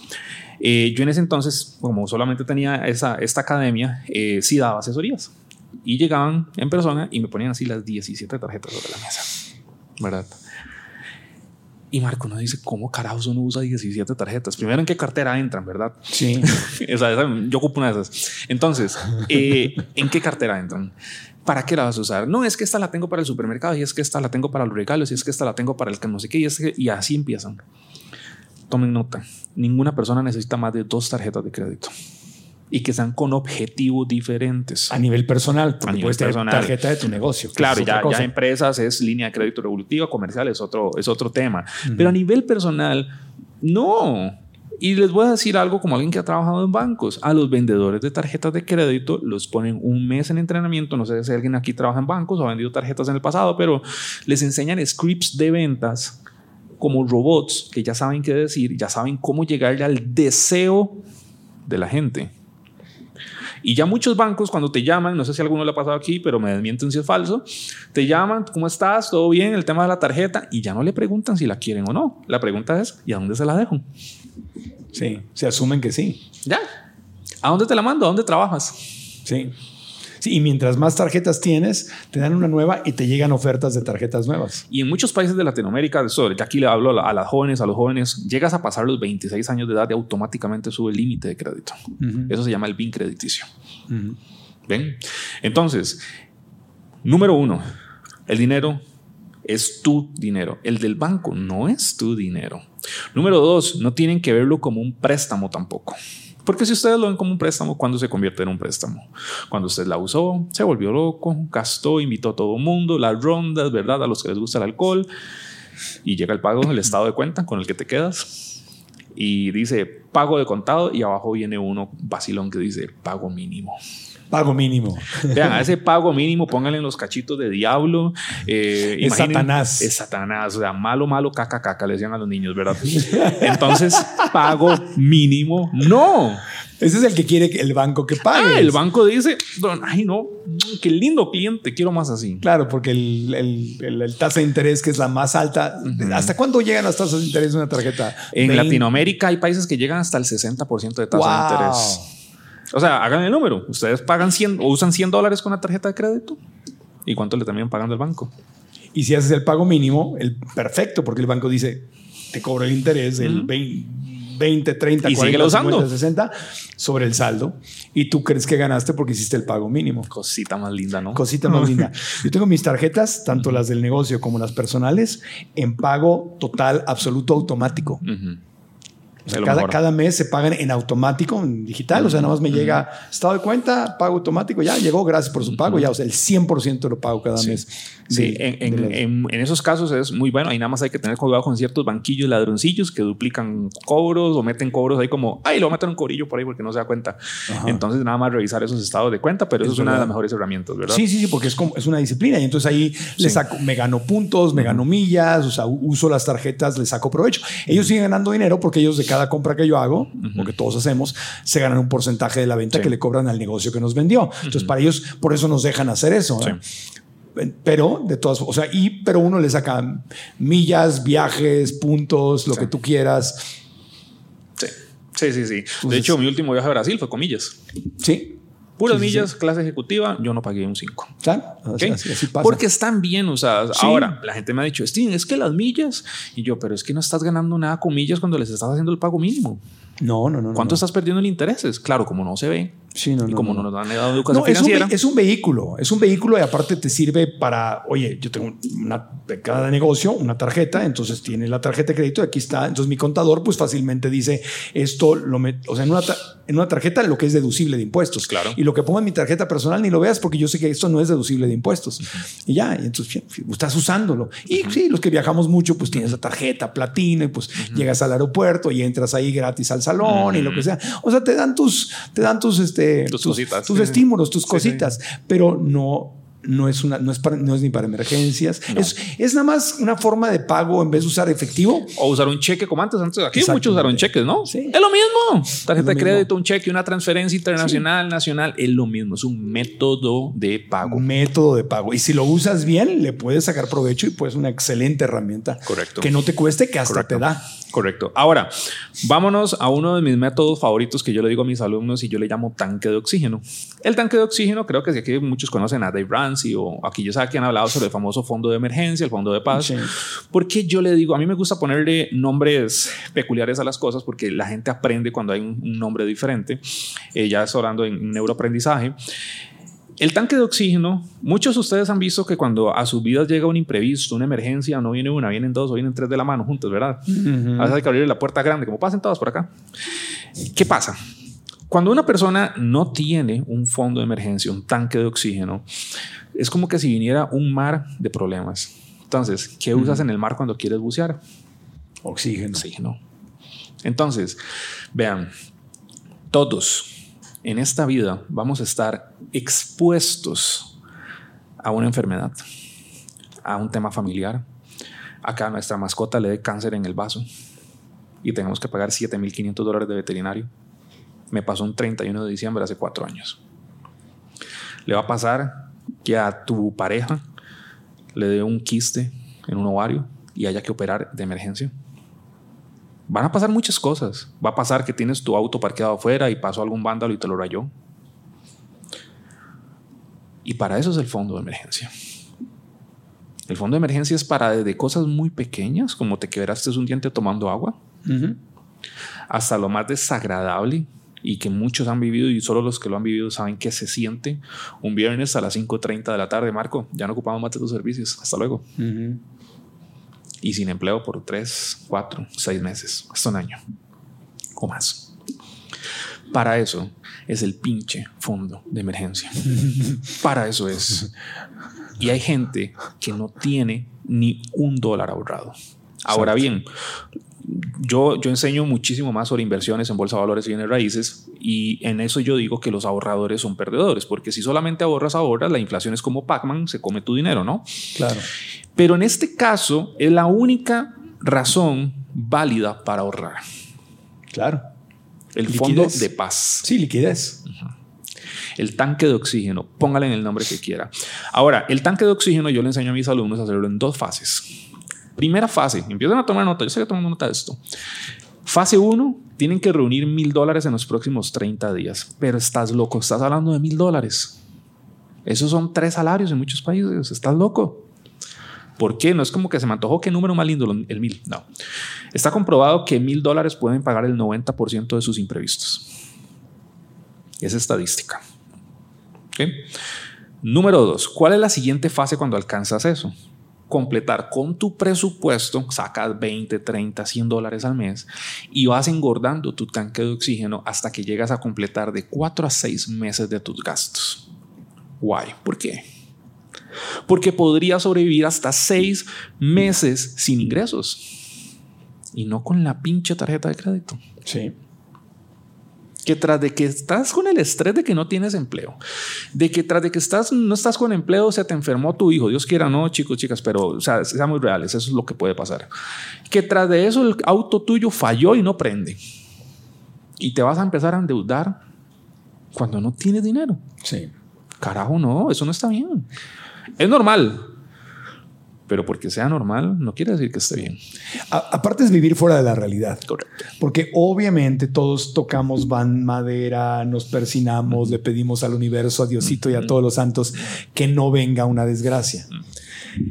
Pero en la realidad, tarde o temprano, nos toca algo que es una desgracia. Y todos estamos expuestos o a alguien fallece, o hay un accidente, o hay una crisis, o quiebra tu negocio, o te corren del trabajo, o a tu, a tu perrito le pasa algo, eh, algo pasa. Entonces vivir rezando porque no pase nada sin estar preparado para la vida es así, la vida está llena de accidentes. No es real. no es real, no, es, realista, es, vivir como en un, en un viaje de drogas. sí, o sea, sí. Oh, sí, no, está todo dar, todo va a estar bien bueno, no va a pasar, pura vida, no, no, no, no. O sea, la vida te va a presentar, la, vida es así, los accidentes suceden. Entonces, si, si nos vamos a la realidad de que los accidentes suceden, yo voy a tener un fondo para esos accidentes porque tarde o temprano, y eso no es pensar negativo, pero tarde o temprano algo va a suceder. Y hay algo muy importante, además de lo que tú estás diciendo, de tener un fondo para reaccionar cuando suceda. ¿Cuánto vale la paz mental de saber que tienes un fondo para que si algo pasa, tienes cómo solucionarlo? Voy a hacer una pregunta. ¿Cuánto vale eso, no? Voy a hacer una pregunta. ¿Ustedes han visto a los bebés de 3, 4 meses dormir profundamente? sí. ¿Tienen deudas esos niños? No. ¿Les gustaría dormir como bebés de 4 meses? Sí. Hagan algo, listo. ¿Sí? porque es, la paz mental, la paz mental de tener tu fondo de emergencia. Sí. Les voy a poner un ejemplo, de nuevo, desde lo que yo vivo, porque yo trato de enseñar siempre desde lo que vivo. Resulta que hace dos meses estaba en Colombia, una de mis empresas las tengo en Medellín, eh, y voy con mi equipo, nos comemos una deliciosa bandeja paisa. Tres horas después, 10 de la noche, me empiezan esos retorcijones. Y no era de baño me empiezan esos retorcijones y me empiezo a poner pálidos, se me empiezan a poner labios morados. Adivinen, salir corriendo al hospital. Y el único que estaba cerca era el mejor de Medellín. 600 dólares, internado toda la noche. Cuatro bolsas de suero, tres medicamentos. ¿Una intoxicada de aquellas? De la madre. sí. Sí. Wow. Y la pregunta es, por dicha en Medellín o en Colombia en general, la medicina es muy económica en comparación a otros países, ¿verdad? Porque eso te pasa en, en, Texas. En, California. en California. En California eso, eso me hubiera pasado dos semanas antes que estaba en Londres, en Inglaterra. Sí. ¿Me explico? a mí me pasó cuando yo estaba eh, viviendo en México. Mi mamá vivía en Estados Unidos. Tenía Alzheimer. Yo no sabía que tenía Alzheimer. Entonces ella todavía, yo le mandaba dinero y ella se hacía cargo de sus finanzas. Se enferma, cae en el hospital en terapia intensiva, no había pagado el seguro. El seguro de vida, el seguro de gastos médicos estaba vencido. Me llaman y tuve que agarrar un avión. Un viernes dejamos de grabar, estamos haciendo tina al precio. Me tuve que ir para allá al hospital porque me la querían sacar del hospital porque no tenía fondos y no tenía seguro. Así son y tuve que ir a darles dinero en efectivo.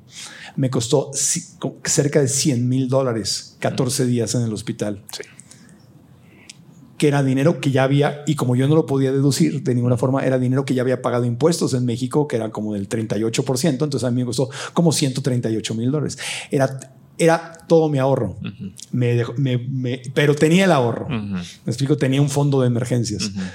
pero es el dinero, no sé cómo me dolió. ¿Y qué, con quién me enojo? Con mi mamá, pues, ¿no? Y, y ahí estoy en la angustia, porque es horrible.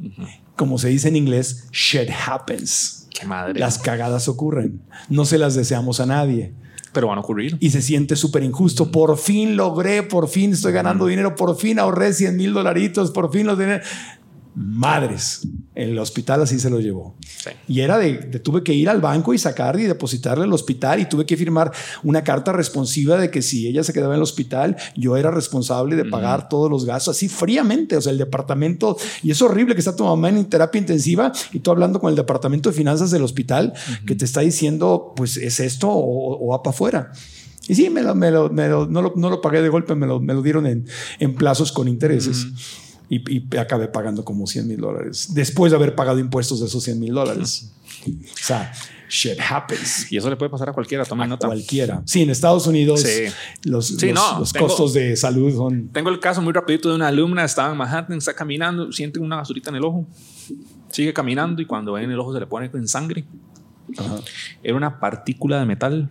Ah. Operación. ¿En dónde? En Nueva York. 72 mil dólares. La operación. Ambulatoria, ahí rapidito. Sí, sí, sí. sí. Sí, a mi perrito Bernie, que, que, que, ya falleció, tuvo un tratamiento del corazón porque tiene una, un crecimiento del corazón y el tratamiento costó miles de dólares. Pero además de eso, se lesionó de la rodilla derecha y la operación de la rodilla derecha fueron 6 mil dólares. Y no tenía yo seguro para el perro. Y luego sanó y se lesiona la otra rodilla fueron otros 6 mil dólares y a los dos meses muere de un paro cardíaco. Sí. Entonces ese perro, me, o sea, sí, ese, en gastos médicos fueron como veintitantos mil dólares en Texas, en Austin, Texas. Sí. O sea, shit happens. Correcto. Y va a pasar, va a pasar. Entonces, por ese lado, por favor, el maldito tanque de oxígeno, créanme que les va a ayudar mucho. ¿Por qué? Porque si no lo tienen, ¿a qué van a recurrir? A la deuda. Y muchas veces ni siquiera una tarjeta de crédito soporta ese, tipo de gastos. Sí. Tienen que recurrir al préstamo de su suegro, de su novio, de su novia, de su ex, del vecino o de sus papás. Y digamos que esas personas no existan una, una red de apoyo, un conocido o lamentablemente, como en muchos países, un gota a gota, que ni, siquiera la identificación te piden. Y te dan el dinero que necesites. pues saben dónde vives. Esa es tu identificación. Correcto. Entonces, armen ese fondo de reserva. ¿Se acuerdan que hablamos de mil dólares y que mucha plata y no sé qué? Vean, la forma más rápida para llegar a esos mil dólares. Vayan ahora, entren a su, a su casa, van a ir a un primer lugar. Todos aquí tienen una bodega de chunches y cosas en la casa, ¿sí o no? Vendan esa madre. Vendan esa pantalla que no usan, esa computadora vieja. Vean, al precio que sea, pero empiezan a hacer algo. Tengo una alumna que decía, sí, es que yo tengo dos habitaciones de visitas en mi casa. Y cada una tiene una pantalla de televisión. Y yo, no, hombre, si cada cuando te llegan visitas, ah, en diciembre, desaparezcan esas pantallas de televisión. Sí. Dice, dice Robert Kiyosaki en algún taller, lo, lo dijo y me morí, me morí de la risa, que, que, una de las estupideces más grandes financieras que hacemos los, los, seres humanos, si tienes mucho dinero y te sobra no pasa nada, pero cuando no estás ahí y estás metido en y entonces comprarte un departamento o una casa y dices, ah, pues yo necesito dos habitaciones y una es de visitas porque esa habitación de ese, esa recámara y, baño de visitas te va a aumentar el costo de esa casa o departamento en un 25 30% para un lugar que lo vas a usar cuando vengan las visitas. Dice, te saldría más barato pagarle el hotel a las visitas cuando vengan que tener un departamento con una recámara extra para visitas. Si tienes, si no tienes bronca en tus finanzas, no hay problema. Pero si sí tienes bronca, entonces, ¿para qué rentar o comprar una casa, un DEPA que tiene otra recámara. Ahora, si la recámara es para hacer negocios y es tu oficina, esa es otra historia, ¿verdad? Pero así como que tenerla, hay, hay para las visitas. No, y tras de eso, dice mucho México aquí, tratan de mamonear teniendo una gran pantalla de televisión, una cama king grandísima para cuando vengan las visitas. Estás bien mexicanizado tú aquí. Deme mi residencia, carnal. que si el pinche crees la tarjeta y mamonear y todo. Ya te dieron tu barnizada. Ya pasaste por el barrio aquí antes de, venir. No, no, es que hice trampa. Mercedes, mi mano derecha, la que le mando un saludo mexicana. Ah, con razón, con razón. Antes de continuar con el podcast, quiero compartirles sobre el lugar donde estamos grabando hoy. Es el Hotel Fiesta Americana Viaducto Aeropuerto. Está a solo 10 minutos del Aeropuerto Internacional de la Ciudad de México, una distancia perfecta para quienes tenemos que salir de viaje. Además, cada hora el hotel ofrece transporte gratuito a las terminales 1 y 2 para la comunidad de quienes nos hospedamos aquí. El hotel cuenta con todas las amenidades necesarias para cualquier viajero, como gimnasio, salas de trabajo y restaurantes. Además tiene un gran extra porque para quienes nos gusta viajar con nuestros perritos, el Hotel Fiesta Americana Viaducto Aeropuerto es dog friendly, es decir, puedes traer a tu perrito. Cuando viajes a la Ciudad de México, visita el Hotel Fiesta Americana Viaducto Aeropuerto y síguenos en Instagram en arroba FA Viaducto o en Facebook igual, FA Viaducto. Y ahora continuamos con el podcast quisiera que llegáramos, que cubriéramos eh, cómo escoger de qué deuda me salgo, cómo si estoy endeudado, que es el punto del, del, podcast, si estoy endeudado, endeudada. ¿Cómo elijo qué deuda pagar? ¿Cómo me salgo, cómo me salgo de la deuda? Ok, hay varios pasos. Número uno, tiene que saber con quién está bailando. Y, muchos están bailando con la mafia, ¿verdad? Usualmente se, se dice ese término. ¿Qué es a lo que voy? Si usted quiere salir de deudas, pero a usted le da miedo llamar al banco y preguntar cuánto debe, está mal. Bueno, don Banco, sí, es que, mire, vi un tal Steven Zamora en el podcast de Marco y dice que tengo que salir de deudas. Eh, don Banco, ¿cuánto debo? Y no solo tiene que hacer esa pregunta, la palabra correcta es, don Banco, necesito una proyección del saldo de mi deuda si yo la quiero pagar la otra semana o el otro mes. Una proyección de saldos, eso es lo que tienen que pedir. ¿Qué es eso? Una proyección del saldo. Ok. Proyectar es hacia el futuro. Ajá. Entonces, ¿qué es lo que pasa? Si ustedes quieren ahorita pagar, no sé, su préstamo del carro, voy a poner un ejemplo. En su parte digital, en la página web del banco, sale un monto. Pero si ustedes cancelan ese monto, dentro de unos meses van a haber intereses. Entonces, ¿qué es lo que hacen esto? No quiero confundirlos, si se lo han notado, yo no me gusta hablar con tecnicismos, pero básicamente es que los intereses no cobrados o no devengados se los traen a valor presente en esa proyección. Entonces, ahora si usted paga o lo que pidan pagarle y usted ya sabe realmente el monto, el monto real, no el monto que está en la página del banco, porque eso no tiene esa proyección hecha. Dice saldo total, de hecho ese monto, ese monto no sirve. Nos da una idea, pero no sirve. O sea, si yo quiero pagarlo todo ahorita, no es ese el monto que tengo que pagar. Tienen que pedir la proyección de saldos. Ahora, a, menos que tengas, por ejemplo, un crédito hipotecario con eh, eh, intereses sobre saldo insoluto, que es decir, si el crédito es a 30 años, y yo lo pago en 20, me ahorro el interés de esos 10 años. O sea, mientras más rápido y no hay penalidades por pagar menos tiempo, menos intereses pagan. Y tengo que, verificar que mi deuda, y cuando escoges la deuda, hay que elegir con cuidado, que no tenga penalizaciones, porque en Estados Unidos, por ejemplo, te puedes tener un crédito, pero tú lo quieres pagar antes, pero tiene una penalización por pagar antes. O sea, que ellos ganan su interés seguro 100%. En Costa Rica, la penalidad que existe es si tú pagas más de 10 mil dólares extra la cuota, hay una penalidad del 5% en promedio. Pero si tú pagas 9.999 dólares extras, no hay penalidad. Y es lo que hay que preguntar. Correcto. los abogados le llaman huecos legales a, esos términos. Entonces, todas sus deudas tienen que ponerlas en una lista. En una hoja de Excel, en un iPad, en donde quieran, en la mano, donde quieran. El monto que tienen que pagar por mes, el monto total adeudado, el nombre de la entidad financiera y si pueden la tasa de interés. El banco está obligado a darles todos esos datos. Cuando usted ya tiene la lista de deudas, típica bola de nieve de Ramsey, desde la más pequeñita hasta la más grande. La hipoteca, la última, obviamente. ¿Qué es lo que pasa? Digamos que usted tiene que pagar, bueno, el primer paso indudablemente es hacer un presupuesto, chicas, chicos. Sin un presupuesto, esto, este plan de acción se va a quedar en simplemente qué lindo que habla ese muchacho. Tienen que hacer un presupuesto. Un presupuesto la primera vez te puede tomar 45 minutos, una hora, pero cuando lo haces ya todos los meses, te va a tomar 15 minutos, 20 minutos al mes. Menos de lo que dura un episodio de Netflix. okay. Muchas veces no hacen un presupuesto no porque no saben cómo no hacerlo, sino por pereza. Porque ese cerebro reptil dice, no, qué hueva, dicen aquí, ¿verdad? ¿No? Ah, entonces, eh, Estás más grosero que yo. ah, perdón, si tiro un madrazo, una mala palabra, no soy, no soy mexicano. no, hace rato te tiraste una que se ve que es común en Costa Rica, pero que acá es una grosería fuerte. Pero tú sigue. Ahorita me la cuentas afuera. Entonces. Si la vuelves a decir, te la digo.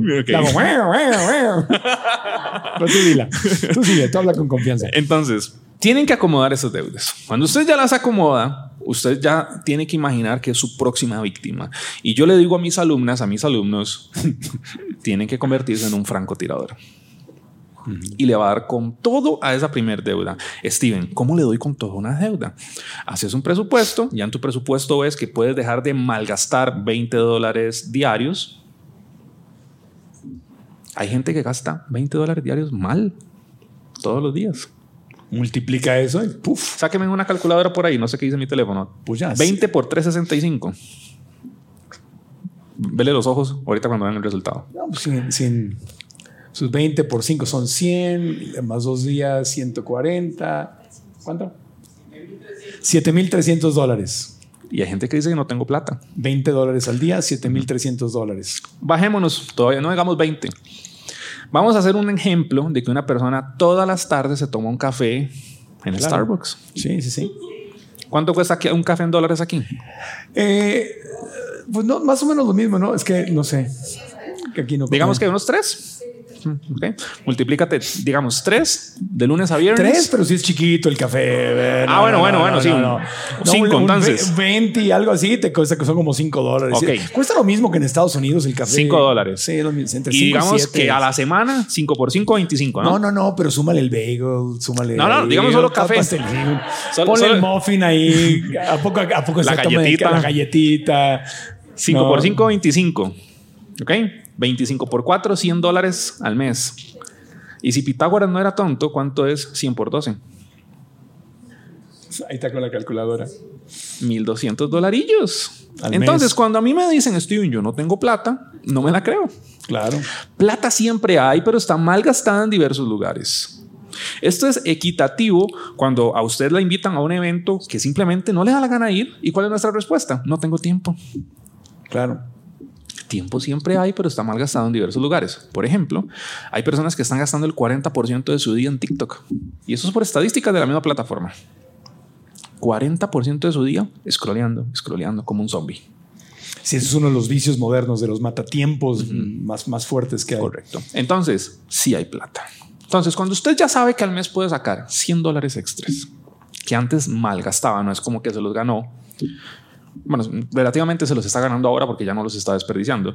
Esos 100 dólares y la cuota de la primer deuda es de 250 dólares o es una, una mesa sin intereses de 20 dólares al mes, le metes de golpe esos 100 al otro mes y paga las deudas de abajo común y corriente. Pero te estás yendo con las de más. Las más pequeñas. La más pequeña, no la de más No, tasa no, no. de interés. No, no, no. La más La- pequeña. demás tasas de interés se llama eh, avalancha.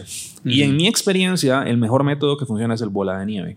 ¿Por qué? Porque cuando ya tachas la primera deuda y antes pagabas 20 dólares de cuota por esa deuda, más los 100 que la sacaste de tu presupuesto, venimos, vamos con la segunda deuda y vas a meterle los 100, lo que queda de esa cuota y además los 20 de la deuda pasada que ya no te quedan en la bolsa. Se va a la siguiente deuda. Mm. Con la deuda número 3, 20 dólares de la primera deuda, la segunda quizás eran 100 al mes, más los 100 del presupuesto y se los meto a la tercera. Ahora, Y ¿cuál te es vas la mejor motivando, forma? se va haciendo Ajá. una bola de nieve, te estás sintiendo que ya vas ganando. Correcto. Si te tumbas la más chiquita primero, la vas a tumbar más pronto, entonces vas a decir, ya, te, Correcto. te empieza a, gustar el juego del dinero, Correcto. que es quitarme deudas. Correcto.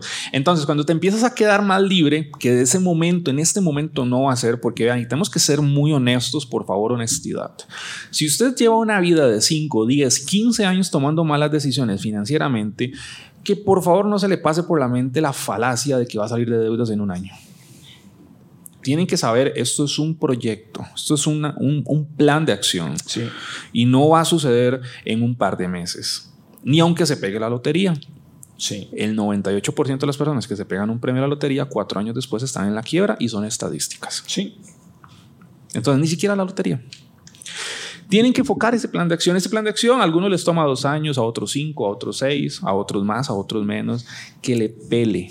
No importa, esto no es una competencia con nadie. No, pero ya, ya te metes en un estilo de vida, en una, estás creando un hábito, una forma de pensar distinta, porque tienes un, un propósito. En vez de comprarte otra bolsa, otro iPhone, otro que no necesitas. Entonces, mi juego es pagar la deuda, pagar, y empiezas a sentir paz, empiezas a sentir espacio. Sí. Ya, hasta sube tu autoestima. Ahora, de lado, en simultáneo, ¿se acuerdan? ¿Cuánto es el porcentaje de endeudamiento que no pueden pasar? 30%. Qué gran audiencia, Marco. Oye, poniendo atención. Qué cosa. Qué buenos alumnos. Entonces, Chingao. es chingada madre. Esa es la palabra, ok. Entonces- chingao, chingao. Tú ya Chingao. chingao, no, está muy fuerte. Chingao. Chingado, ok. Chingado. Entonces, entonces, cuando ustedes van con, con este parámetro y con estas deudas a la par, van a tener actualizado el porcentaje de endeudamiento. ¿Y qué pasa si ese porcentaje baja de 52 a 48? Yes. Y en unos meses de 48 a 42. Yes. Y en unos meses de 42 a 39. Pura vida. ¡Pura vida! ¡Qué rico! ¿Verdad? Sí, claro. Entonces, damas y caballeros, los numeritos hablan. Lo que no se mide no se puede mejorar. Claro. Y muchos les aterroriza hacer este proceso. Lo conocen porque, ojo, usted hoy en día pone finanzas personales en cualquier lado y usted levanta una piedra y hay 200 personas hablando de dinero. No es que yo soy un unicornio. ¿Ok? En todo lado esto se conoce. Pero a muchos les da mucha hueva enfrentar la realidad. Ni siquiera es pagar deudas, es enfrentar la cochina realidad. Es como no voy al doctor, no sé que me encuentren algo. Correcto. Correcto. Entonces, buenísima esa. Pues es que así dice la de, tía, tía, vamos do- Ay, no, mijito, no sé que me encuentren algo. Y por eso, tía. Pues por eso, tía, vamos. Ay, ay, no, mi amor. Ay, no. Si Dios me va a llevar, que me lleve ya. Pero yo, yo, yo, ¿para qué? Ay, Ahora, no. yo, yo no, no recuerdo, Marcos, si les expliqué cómo se calcula el tema del endeudamiento, ¿verdad que sí? Eh, no. no, ah, muy bien. ¿Cómo se calcula el tema del Muy endeudamiento? fácil, o sea, va- hay una fórmula, es una fórmula matemática, no la vean como un Frankenstein, es fácil. El primer dato que tienen que sumar es todas las deudas que pagan al mes. Pagos a cuotas, los mínimos, aquí es en el único momento en donde van a meter el pago mínimo en sus tarjetas de crédito porque es el mínimo que deben de pagar mínimo. para sacar ese porcentaje. la- la columna- no quiere decir que lo tienen que pagar. La columna de, de dinero que sale, Ajá. los pasivos. El préstamo del carro, el préstamo de la casa, el préstamo que le debe usted a una tía y que le quedó de, de pagar 50 dólares al mes. Suma todo eso. Y digamos que eso nos va a dar eh, 650. Tú ayúdame con la calculadora ahorita, te digo algo. ¿ok? Y luego eso lo tienen que dividir entre el salario neto. O sea, ya lo que llega libre después de cargas patronales, de impuestos. o sea, impuestos, ya lo que llega para que puedas usar. Fondo de retiro, Ok. todo, todo, todo. Vamos a suponer que esa persona tiene un salario de 950 dólares. ¿Ok? Dividimos 650 entre 950, ¿cuánto da? ¿0. punto qué? Ok, da 0.68, eso se llama frecuencia relativa. Y lo multiplicamos por 100 para sacar la frecuencia porcentual. Esa persona debe 68%. Ojo, y llegar a eso es fácil con un préstamo de carro, cinco, unos tres pagos a cuotas y quizás eh, un viaje, un viaje inolvidable. Ni siquiera estoy metiendo una casa. Esa persona Y ese tiene el número- 68% de sus ingresos Y comprometidos. ese a es el número que te nos debe dar 30% o menos. Tiene que bajar.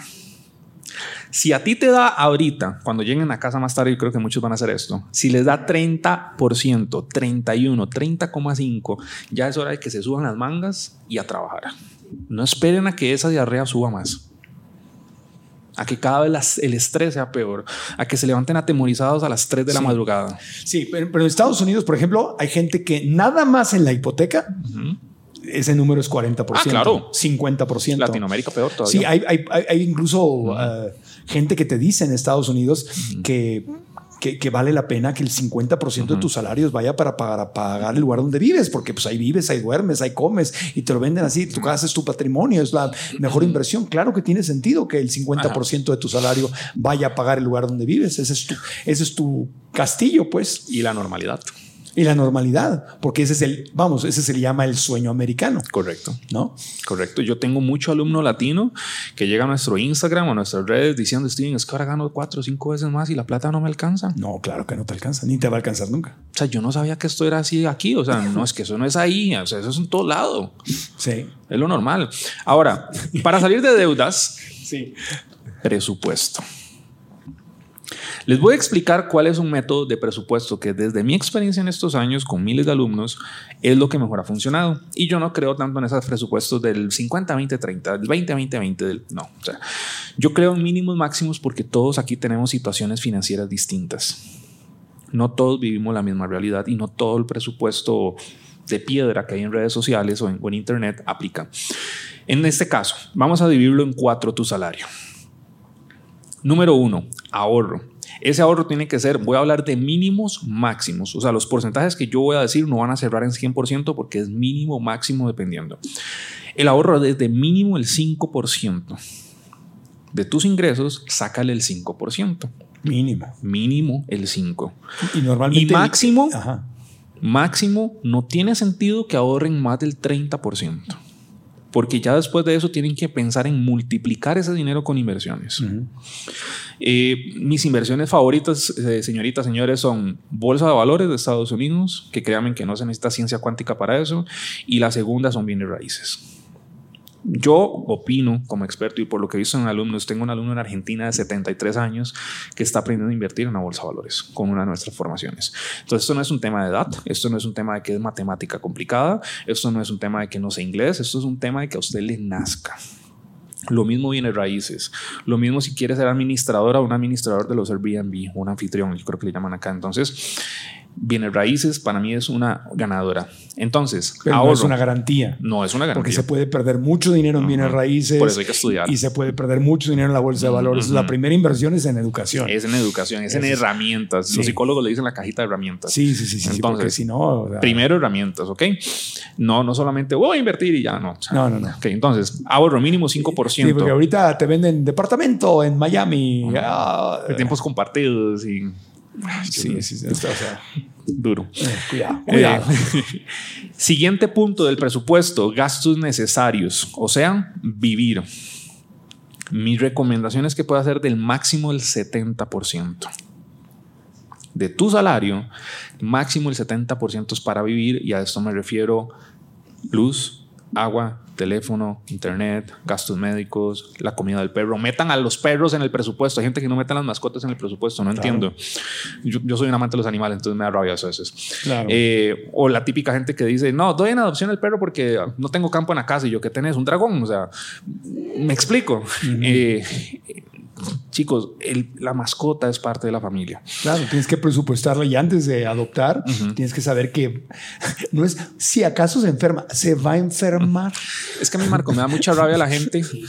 Primero que compra una mascota, yo no soy creyente en comprar, compra Sí. una mascota, por ejemplo, mi raza favorita son los nórdicos, los huskies siberianos, y compran un husky, ¿verdad? Esos que ya han entrenados, todos los identifican. Muy lindo de cachorro, es una cosa hermosa. Claro, ya adolescente se le come el bumper del carro y creen que es culpa del perro y no es que no lo sacan a pasear, ¿verdad? Oye, el husky está, está diseñado para correr, correr, Sí. correr, correr y no es el más entrenable. Y cuando ya están caso. grandes, comen los desgraciados sabrosos. O sea, yo tengo una y tuve otra y comen, pero les da sabroso. Entonces, ese tema de las mascotas tiene que entrar en el presupuesto. Ahí en ese máximo 70% para vivir estoy metiendo deudas.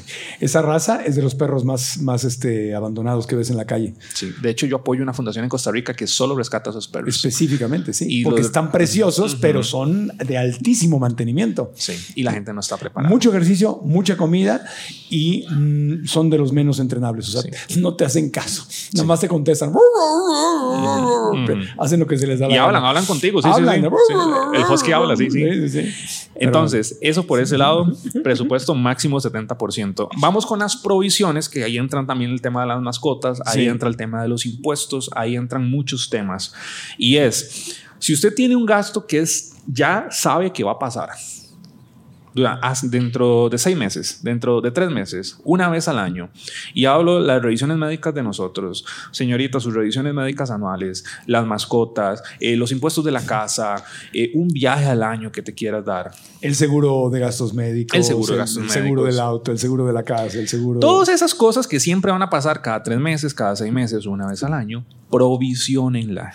No es ahorro, es provisión. El ahorro es para usarlo en algún momento de imprevisto, el tanque de oxígeno. Las provisiones es porque ya tienen una fecha incluso de cuándo hay que pagar. Claro. ¿Qué es lo que pasa? Llega el gasto médico, la póliza de gastos médicos, el corredor, mira, Ernestina, es que ya le toca pagar.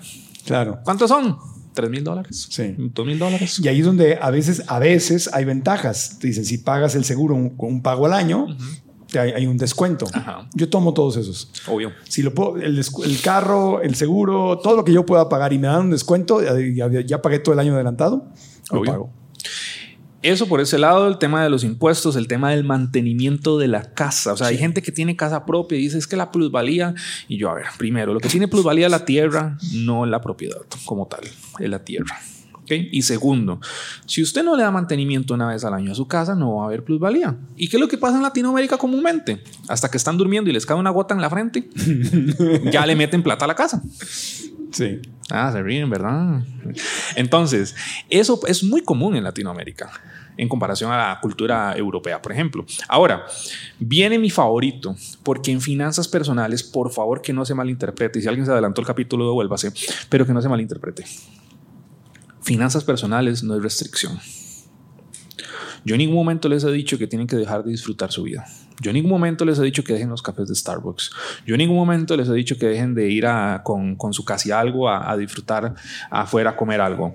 Yo en ningún momento les he dicho que no se compren un iPhone. Yo he dicho no se compren un iPhone. No, ¿verdad? No. Para esto viene el monto de play, el monto de diversión. Ese monto tiene que ser el 10% de sus ingresos. 10%. Ah, le hace 10%. ¿Ok? Ahora, si sus finanzas cada vez están mejor, obviamente no es lo mismo el 10% de, de 300 a un- al 10% de 3000, ¿verdad? Claro. Entonces, el 10% de sus ingresos. Si a ustedes se les antojó agarrar los billetes y empezarlos a quemar, háganlo. Si a ustedes se les antojó regalárselos a alguien, háganlo. Si a ustedes se les antojó comprarse comida rápida, háganlo. No importa lo que se le antoje, pero háganlo. Porque es bueno que su cerebro entienda para qué se están preparando. Claro.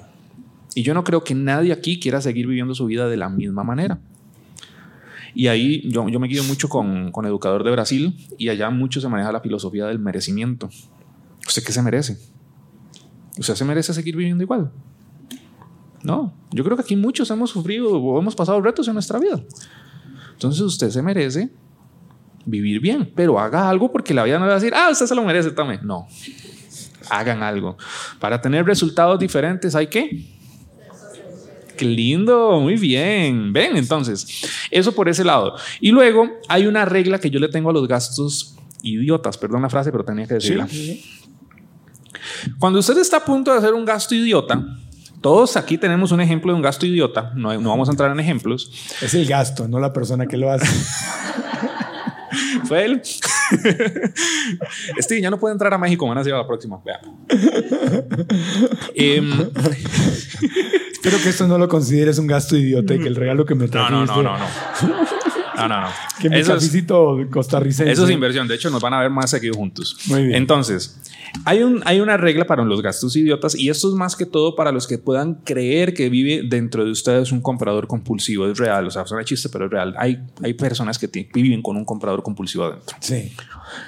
Usted, cuando esté a punto de hacer esa compra, hágase la pregunta. O sea, aunque parezca tontita, tontito y hablando solo, hágasela. ¿Qué pasa si yo no me compro esto? O sea, realmente lo necesito.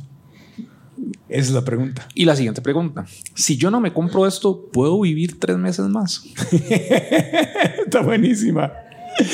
Podría vivir sin estos zapatos tres meses más. Puedo vivir sin este iPhone tres meses más. ¿Podría vivir tres meses más? Me hace falta esta bolsa nueva. Tres meses más. ¿Será que sigo vivo? Viva. Sin este viajecito a Europa, ¿puedo vivir tres meses más? Claro, sí. Entonces, para mí, voy de nuevo, yo no, les, yo no quiero venir a decirles aquí, no hagan gastos, vamos, tú puedes, todo lo que la mente del hombre pueda creer alcanzar, lo puedes. No, no, o sea, yo no creo en eso. Yo creo en un plan de acción. ¿Y cuál es el plan de acción en el momento que se me atraviese una compra estúpida? O hacerme una pregunta inteligente. Sí. Yo creo en los planes de acción, yo no creo en la motivación. ¿Ok? Entonces, luego, hay gastos necesarios en su presupuesto, por ejemplo, de la electricidad. Hay gastos necesarios que se podrían reducir. ¿En coro? Sí. Esa vaina de que dejar la pantalla de televisión prendida todo el día y no hay nadie en la casa. Claro. Esa luz. vaina de que hay un, un- un electrodoméstico que no está en su mejor estado, pero lo dejamos ahí. Sí. O se duermen con el televisor encendido. Me explico. Esa vaina de que duran dos horas en el baño O sea, siempre hay una forma de que los gastos necesarios puedan reducirse un poquito. Sí. Y ahí, esa- esos 100 dólares que sacaron del presupuesto puede ser que suba a 130. Como ese, esa habitación vacía que tienes para cuando vienen las visitas. Correcto. Pues métete un roomie ahí. Ujú. No, les voy a dar un ejemplo. Réntale a alguien. Les voy a dar un ejemplo. Por ejemplo. Tengo, conozco el caso de una, de una señora porque, bueno, yo a uno de mis socios que es mexicano y él quería quedarse el día antes del vuelo que salía de Costa Rica cerca del aeropuerto porque en esa zona hay mucho tráfico a veces. Ajá. Y se quedó en un lugar que encontró en Booking de una señora que rentó, renta su habitación, su habitación, no la casa, su habitación, en 40 dólares la noche. ¿Con ella ahí incluida o cómo? No, no, no, no en otra No, habitación ya, ella. ya. Porque llegas tú y aquí, pásale mi rey, aquí está. Este es tu lado de la cama, güey. bueno, en otra habitación, ajá. ajá. ah, caramba. el, el tema es que la casa ni, ni siquiera es una casa lujosa. El tema es que no está ubicada en un, en un lugar de alto extracto. Está cerca del aeropuerto, en un barrio común de Costa Rica. Como en toda Latinoamérica hay barrios Sí. así. 40 dólares la noche. Curioso, me meto yo a Booking.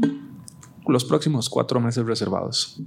Amiga de la calculadora, ¿cuánto es 40 por 30? Es nuestra contadora. ¿Cuánto? 120. ¿A quién le caen mal ahorita 120 dólares? A nadie. No, 1200. No, mil, claro, sí, 40 por 30. Mil, dos. ¿Y qué pasó, contadora? No, Se comió un cero. No podemos evadir impuestos, contadora. ¿Cómo que? Tenemos que declarar 1200. 1200 dólares. Pues es el sueldo para mucha gente, ese es el sueldo.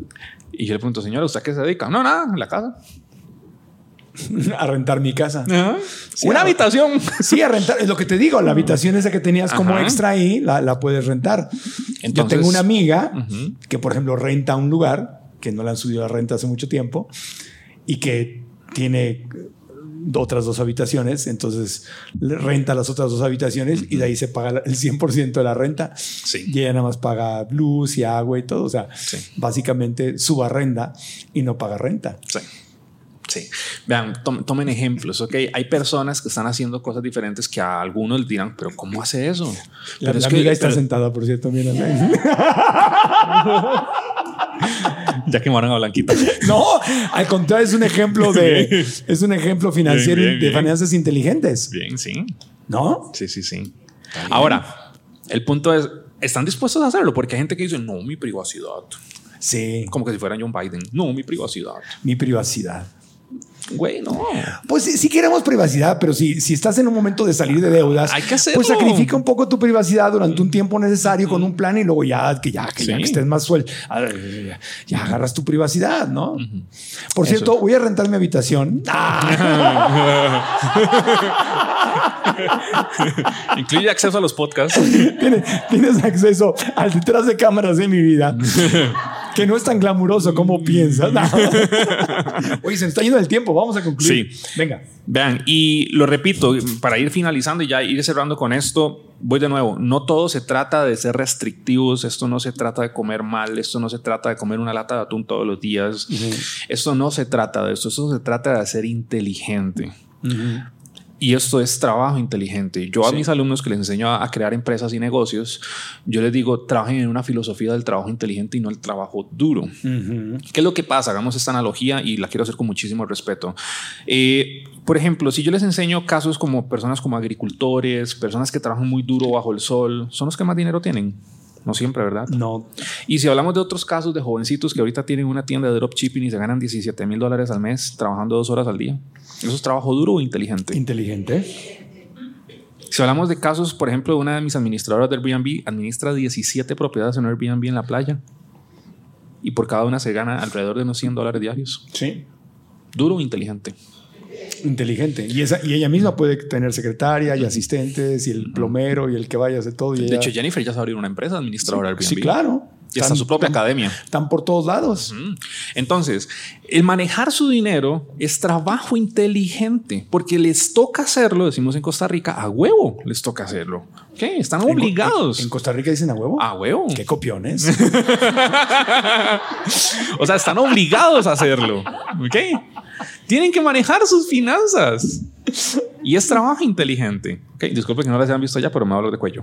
Entonces, eh, eso es trabajo inteligente. Manejar sus finanzas bien es trabajo inteligente y les va a evitar dolores de cabeza, les va a evitar estrés, les va a evitar, aunque no lo crean, tengo muchos alumnos que como caso de éxito de nuestras formaciones, no nos dicen que ganan más plata, no nos dicen que gastan menos plata, no nos dicen que les está yendo bien en la bolsa de valores. Me han dicho cosas como, Steven, bajé de peso. Claro, se fue, se fue el estrés. se Steven, fue no se me cae el pelo. ¿Eh? ¿Eh? Steven, ahora rindo mejor con mi pareja. Claro. Perdón. Me explico. Es que cuando, cuando hay presión financiera, todo se va al carambas. Literal. O sea. Entonces, tomen atención a esto. Creo que ya para podernos ir, les digo y repito lo que dije al comienzo. Tienen que enfocar su vida en vivirla. Carajo, dejen de sobrevivir. Que hoy estén viviendo una dificultad. En ningún lado está que la van a vivir por los próximos 30 años. Claro, si ustedes no hacen nada, la van a seguir viviendo. Pero en ningún lado está, o el, pasado no determina cuál va a ser su futuro. Yo tuve un, un pasado horrible que lo he contado muchas veces y eso no determinó mi futuro. Hagan algo. Inspiren a los demás también a hacer algo. Maravilloso. Y, y- y se puede, y esa deuda al irla pagando también se puede renegociar. Claro. Hay- no, no toda, pero algunas sí se puede renegociar. Claro, en muchos países de Latinoamérica lo que le dices al banco honestamente, mire, don banco, la verdad se me está haciendo muy difícil, este es mi presupuesto, estas son mis finanzas, entonces ocupo que me ayude. ¿Cómo hacen muchos bancos? Renegociando la deuda. ¿Cómo se renegocia una deuda? Claro, esto ya es un tema de ir a negociar constantemente. Hay bancos que te van a decir no, No. la primera vez para ver si es real lo que estás proponiendo, ¿verdad? Entonces, ¿qué es lo que se tiene que buscar? Bajar la tasa de interés y aumentar plazo. Eso nos va a dar liquidez. Entonces, si antes la cuota era de 100, con esos cambios puede ser que tu cuota sea de 60. Y claro, no quiere decir que ya solo vas a pagar 60. Quiere decir que vas a hacer todo tu esfuerzo, vas a poner lo que aprendiste hoy Claro. para pagar no 60, sino quizás 120. Ujú. Ah, y se me olvidó decir también, ¿cuál es la forma correcta de hacer pagos adelantados a un banco? No es pagar tres, cuatro cuotas de golpe porque vas a pagar intereses por adelantado y sería un error. Lo que tienes que hacer es pagar la cuota que te toca, sea el préstamo que sea. A los dos días, llamas al banco y dices, quiero hacer un abono al capital, al principal de la deuda. El banco te va a decir la forma de hacerlo. Algunos va a ser en persona, algunos va a ser por la página web. Ok, hay bancos que todavía creen que estamos en el 2002. Entonces, eso es por ese lado. Y cuando ya eso se hace, ustedes le van a pedir al banco un recálculo de cuota o una regeneración de plan de pagos. En eso, en ese estado, vamos a poder ver que se haya aplicado ese dinero, porque hay banquillos ahí medio rarillos que a veces no se nota que se haya aplicado todo el dinero. Entonces, ya hasta el final del plazo la persona se da cuenta, cuando ya no hay nada que hacer o cuando ya ni siquiera las personas que estaban en el banco en ese entonces trabajan ahí. Y es todo un rollo, ¿verdad? También dice el rollo aquí. Entonces, eh, es todo un problema. Esa es la forma correcta de hacerlo. Dos días después, cuando ya el sistema refresca, hacen el abono al principal de la deuda. No paguen cuentas o cuotas por adelantado, porque están pagando intereses por adelantado. Exactamente. Entonces, pero simplemente el tener esta noción de que las deudas se pueden renegociar. Claro. No todos los bancos las van a renegociar, pero si no pides, si no lo hablas, te estás, se está quedando dinero en la mesa. Y ahora también hay que hablar de algo más difícil, que creo incluso esto puede ser hasta un episodio, pero si tienen un problema severo, toca vender pasivos y activos. ¿Qué hacen las empresas cuando tienen problemas? Venden, Venden. sus edificios, venden los autos. Si toca esa decisión tan difícil, toca. Obviamente no es el primer cartucho a quemar, pero sí es uno de los cartuchos que tienen Sí. que recurrir o a las opciones que hay sobre la mesa. No se apeguen Pero es emocionalmente. mejor, o sea, muchas veces Sí. te tienes que comprimir para crecer. Todas las empresas lo hacen. Después de cierto tiempo crecen, crecen, crecen y se comprimen. Recortan gastos, recortan gente, recortan y se comprimen para volver a crecer. Sí. Siempre es, es normal. O sea, tú ponte a pensar cuando brincas, un basquetbolista Sí. brinca, pues antes de brincar se comprime para después estirarse. Y entonces lo que a veces tenemos que hacer, si tenemos que apretarnos, apretar el cinturón de una u otra forma temporalmente para poder salir, es mejor pasar unos meses o un año o una temporada apretada Sí. que seguir constantemente en el mismo lugar donde no estamos avanzando. Sí, sí. Entonces, yo, yo creo que el éxito es amante de los sacrificios. Eso es lo que yo creo. Y muchas veces vender la que era la casa de tus sueños, el auto que anhelabas, es un sacrificio. Y sacrificios momentáneos para un merecimiento y una vida maravillosa. pero es un juego, es como volver a empezar. Es ajedrez, Vuelve a empezar, cabo. se resetea el juego, el dinero, el tiempo es el que no regresa. El dinero sí. El dinero va y viene, La casa va y viene, el carro va y viene, todo va y El tiempo es el que no. Sí. Y sobre todo. en esa angustia. Tienen que trabajar ustedes muy fuerte su mente, porque yo le digo a una persona, ¿te imaginas ver 10 mil dólares en tu cuenta de banco? Hay gente que se asusta. Y no, eso es mucha plata. O sea, hay gente que le asusta imaginar el hecho que hay 10 mil dólares en su cuenta de banco. ¿Qué hago? ¿Y 3 millones de dólares? Qué rico. Hay que multiplicarlo. Sí. Sí, pero 3 millones de dólares, como lo dijiste al principio y también siempre lo repito, te caen como si fueran la lotería. Si no tienes educación financiera, entran y se van. Alguien dijo, alguien dijo hace poco, uno de los emprendedores o dueños de negocios más grandes del mundo, no sé si fue Bill Gates o fue uno de estos. Eh, Digo que si en este momento el dinero del mundo se repartiera así a todos, a todos por igual, hay tanto dinero en el mundo, lo repartimos. Cuatro o cinco años. En cuatro o cinco años regresaría al mismo porcentaje a la misma gente. Se, volvería a reacomodar el dinero solito. ¿Por qué? Porque la mayor parte de la gente no tiene educación financiera. Y los que saben de dinero seguirían haciendo lo que saben hacer y los que no saben seguirían haciendo lo que no saben hacer y todo regresaría al mismo lugar. Y saben que lo más chistoso del tema de hacer dinero, que el tema de hacer dinero también es otro episodio. O sea, para mí este mundo del dinero es muy grande. Los que más han hecho dinero en el mundo lo han hecho en el largo plazo, no en corto plazo. Sí, sí. Para que tomen eso en consideración. Es a largo plazo. Bueno, ¿aprendimos? Van a pensar, fíjense nada más, 10 dolaritos al, día ahorrar, dejar de gastar 10, 20, 30, a veces podemos más pero a veces se nos va, no tenemos dinero para educación o no tenemos dinero para para, para, nuestra salud o para comer mejor, pero sí tenemos dinero para un partido de fútbol o para el concierto del conejo tóxico de Bad Bunny, para la fiesta, para...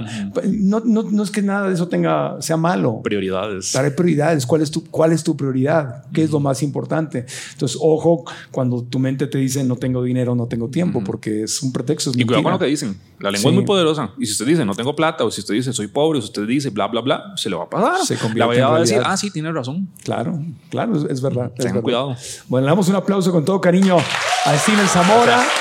Gracias, gracias, gracias, gracias. Muchas gracias. Y les tenemos una sorpresita.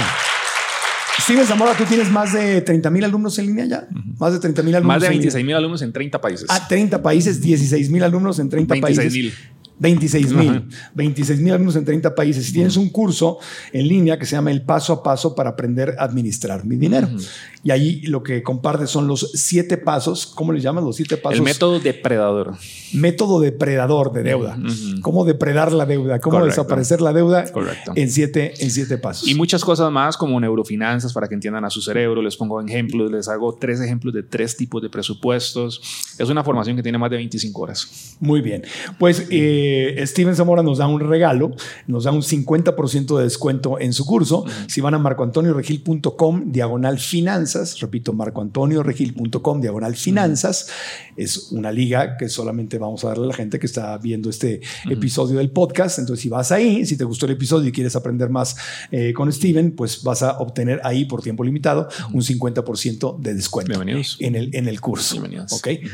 Vayan ahí y se pueden integrar para aprender más y para ir de la mano, para de verdad, de verdad ponerse esto como una prioridad y salir de deudas y vivir más tranquilo, más herramientas. Eh, y luego ya de salir de deudas pasas a invertir tu dinero para que el dinero venga hacia ti. esa, es la, esa es la maravilla. Y eso te da una paz mental. Y puedes seguir haciendo lo que amas en la vida pero el tema es darle una profesión también a, tu dinero. Correcto. Darle el respeto que tu dinero merece. Porque, chicos, nos cuesta mucho producir ese dinero. Sí. respétenlo, respétenlo. Como para, que se, como para que se vaya entre las, entre las manos, así. Y que luego no sepas a, dónde, a dónde se fue. O sea, de, dónde salió, dónde está ese dinero. Correcto. ¿Dónde está? En fin. Bueno, pues gracias de todo corazón eh, por haber estado con nosotros en redes sociales. Te encontramos como Steven Zamora. Ponen mi nombre en Google, les aparezco en todo lado, sobre todo en Instagram. Tengo una relación más cercana, arroba entrenadorfinanciero.cr. Ahora, hay muchas cuentas falsas, entonces ahí tener cuidado. La mía tiene ahorita como 86 mil, 87 mil seguidores. Y para que sepan, ahorita todos los otros que tenemos muchos seguidores tenemos muchas cuentas falsas, entonces ahí estará la, la real. Sí, están hablando, hablando de eso. Hay un montón de gente que pues, el fraude se va especializando y empiezan se roban, se hackean la cuenta de alguien, de alguien más, o crean La cuentas clonan. falsas, la, o la Y no, y no solo ellos, vamos a ver, voy a, voy a explicarles esto para que también tengan Sí. cuidado. El tema del fraude es también un tema de finanzas que hay que tener Sí. cuidado. Eh, yo contraté a un hacker especialista en eso porque ya hemos bajado más de 70 cuentas, ¿ok? Y lo mismo lo han hecho otros influencers en temas de finanzas. Sí. Nos hemos dado cuenta que son como call centers en países como Corea, eh, Colombia, en Guatemala, en Argentina y también encontramos uno en Finlandia. Y un robot duplica todo el contenido de la página. Compran unos seguidores ahí falsos, ¿verdad? Entonces ahí ya salen páginas con 2.000, 10.000 seguidores y empiezan a escribirle a la gente el robot diciéndole, Sí. hola, ¿cómo estás? ¿Cómo va con tu negocio? Y entonces ya empiezan a hablar sobre las criptomonedas, que las criptomonedas no son malas, pero lo usan para esto. Y nos dimos cuenta que por su wallet, por la, donde han transitado los, los bitcoins, han transitado más de 216 mil bitcoins que se han robado. Y ningún gobierno en el mundo los ha podido atrapar. No, y, es- y están haciendo esto, es de, es de tiro por viaje. El, fraude está fuertísimo. A nosotros nos, nos han estado reportando muy, muy seguido Sí. en Facebook y en, Sí. eh, en Instagram que les llega una cuenta clonada que Ajá. dice Marco Antonio Regil y todo Ajá. y te, y te ofrece una oportunidad de, de inversiones Mm. o hasta les piden prestado Sí. dinero o les venden, que eres tú. O sea. o les venden un boleto para venir al podcast o Mm. De co- todo. cosas por el estilo. De hecho, mi Instagram, la primera publicación fijada dice alerta de cuentas falsas y ahí les explico lo que les acabo de explicar en un carrusel de imágenes blancas para que sepan. Si no tienen esa, Sí. ese post, que Sí, sepan. sí, sí. Y también muy pendientes de los correos electrónicos Sí. porque te llegan de a tiro por viaje, correo de eh, el, el, este. el- tu cargo a la computadora Mac que te acabas de comprar ha sido un éxito, ¿no? Es como que te llega un recibo Ajá. de que compraste algo y Con tú te asustas y dices, yo no compré eso. Y abajo en chiquito dice, si crees que hubo un error con esta compra, haz clic aquí. Ahí está el fraude. Ajá. Ahí está el fraude. Porque dices, yo no compré esto.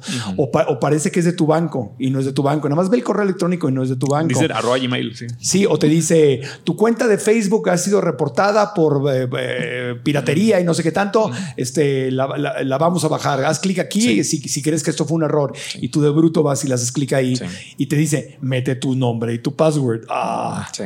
Y, ahí- y te roban el nombre. Y Se, se secuestran páginas de Facebook, se secuestran páginas de eh, eh, cuentas de Instagram. Sí. Entonces se secuestran, se cuenta, eh, secuestran la cuenta de un amigo mutuo, ¿no? Y le cambian y le ponen el logotipo de Instagram y le ponen Instagram. Entonces tú recibes el mensaje privado porque es la cuenta de tu amigo o de tu amiga, pero parece que es, que es Instagram que te está contactando.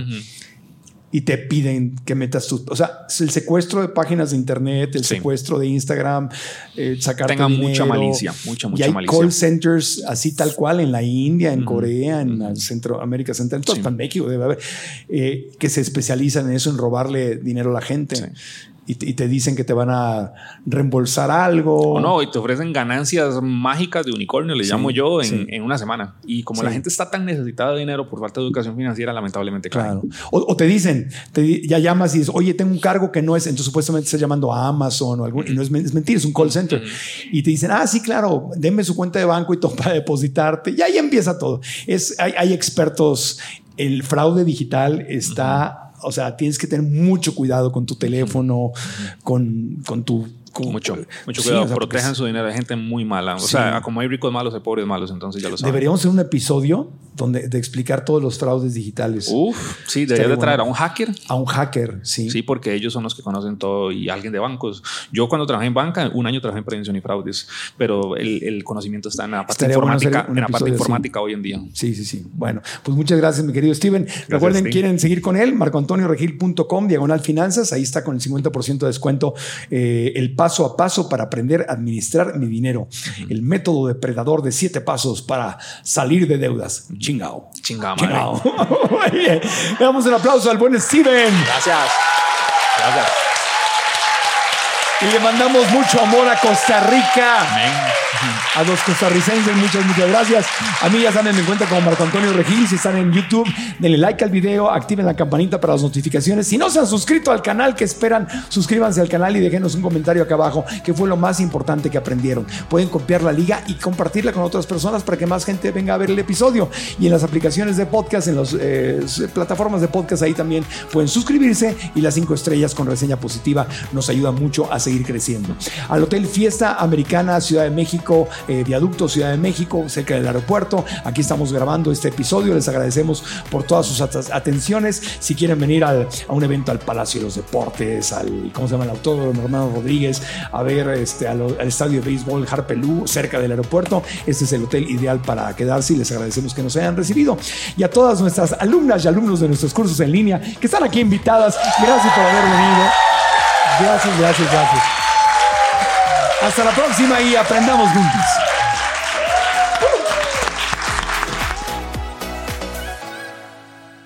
Hotmart, la plataforma todo en uno para quien quiere monetizar su pasión y conocimiento, presentó. ¿Estás listo para convertir tus mejores ideas en un negocio en línea exitoso? Te presentamos Shopify. Tal vez no lo sabías, pero nuestro podcast More Than Mamis es un negocio y lo empezamos por supuesto para desahogarnos y hablar sobre la maternidad, no para convertirnos en expertas de ventas y del e-commerce. Así que sí, necesitábamos ayuda para vender nuestro merch y poner en marcha nuestra tienda. ¿Y cómo suena con Shopify?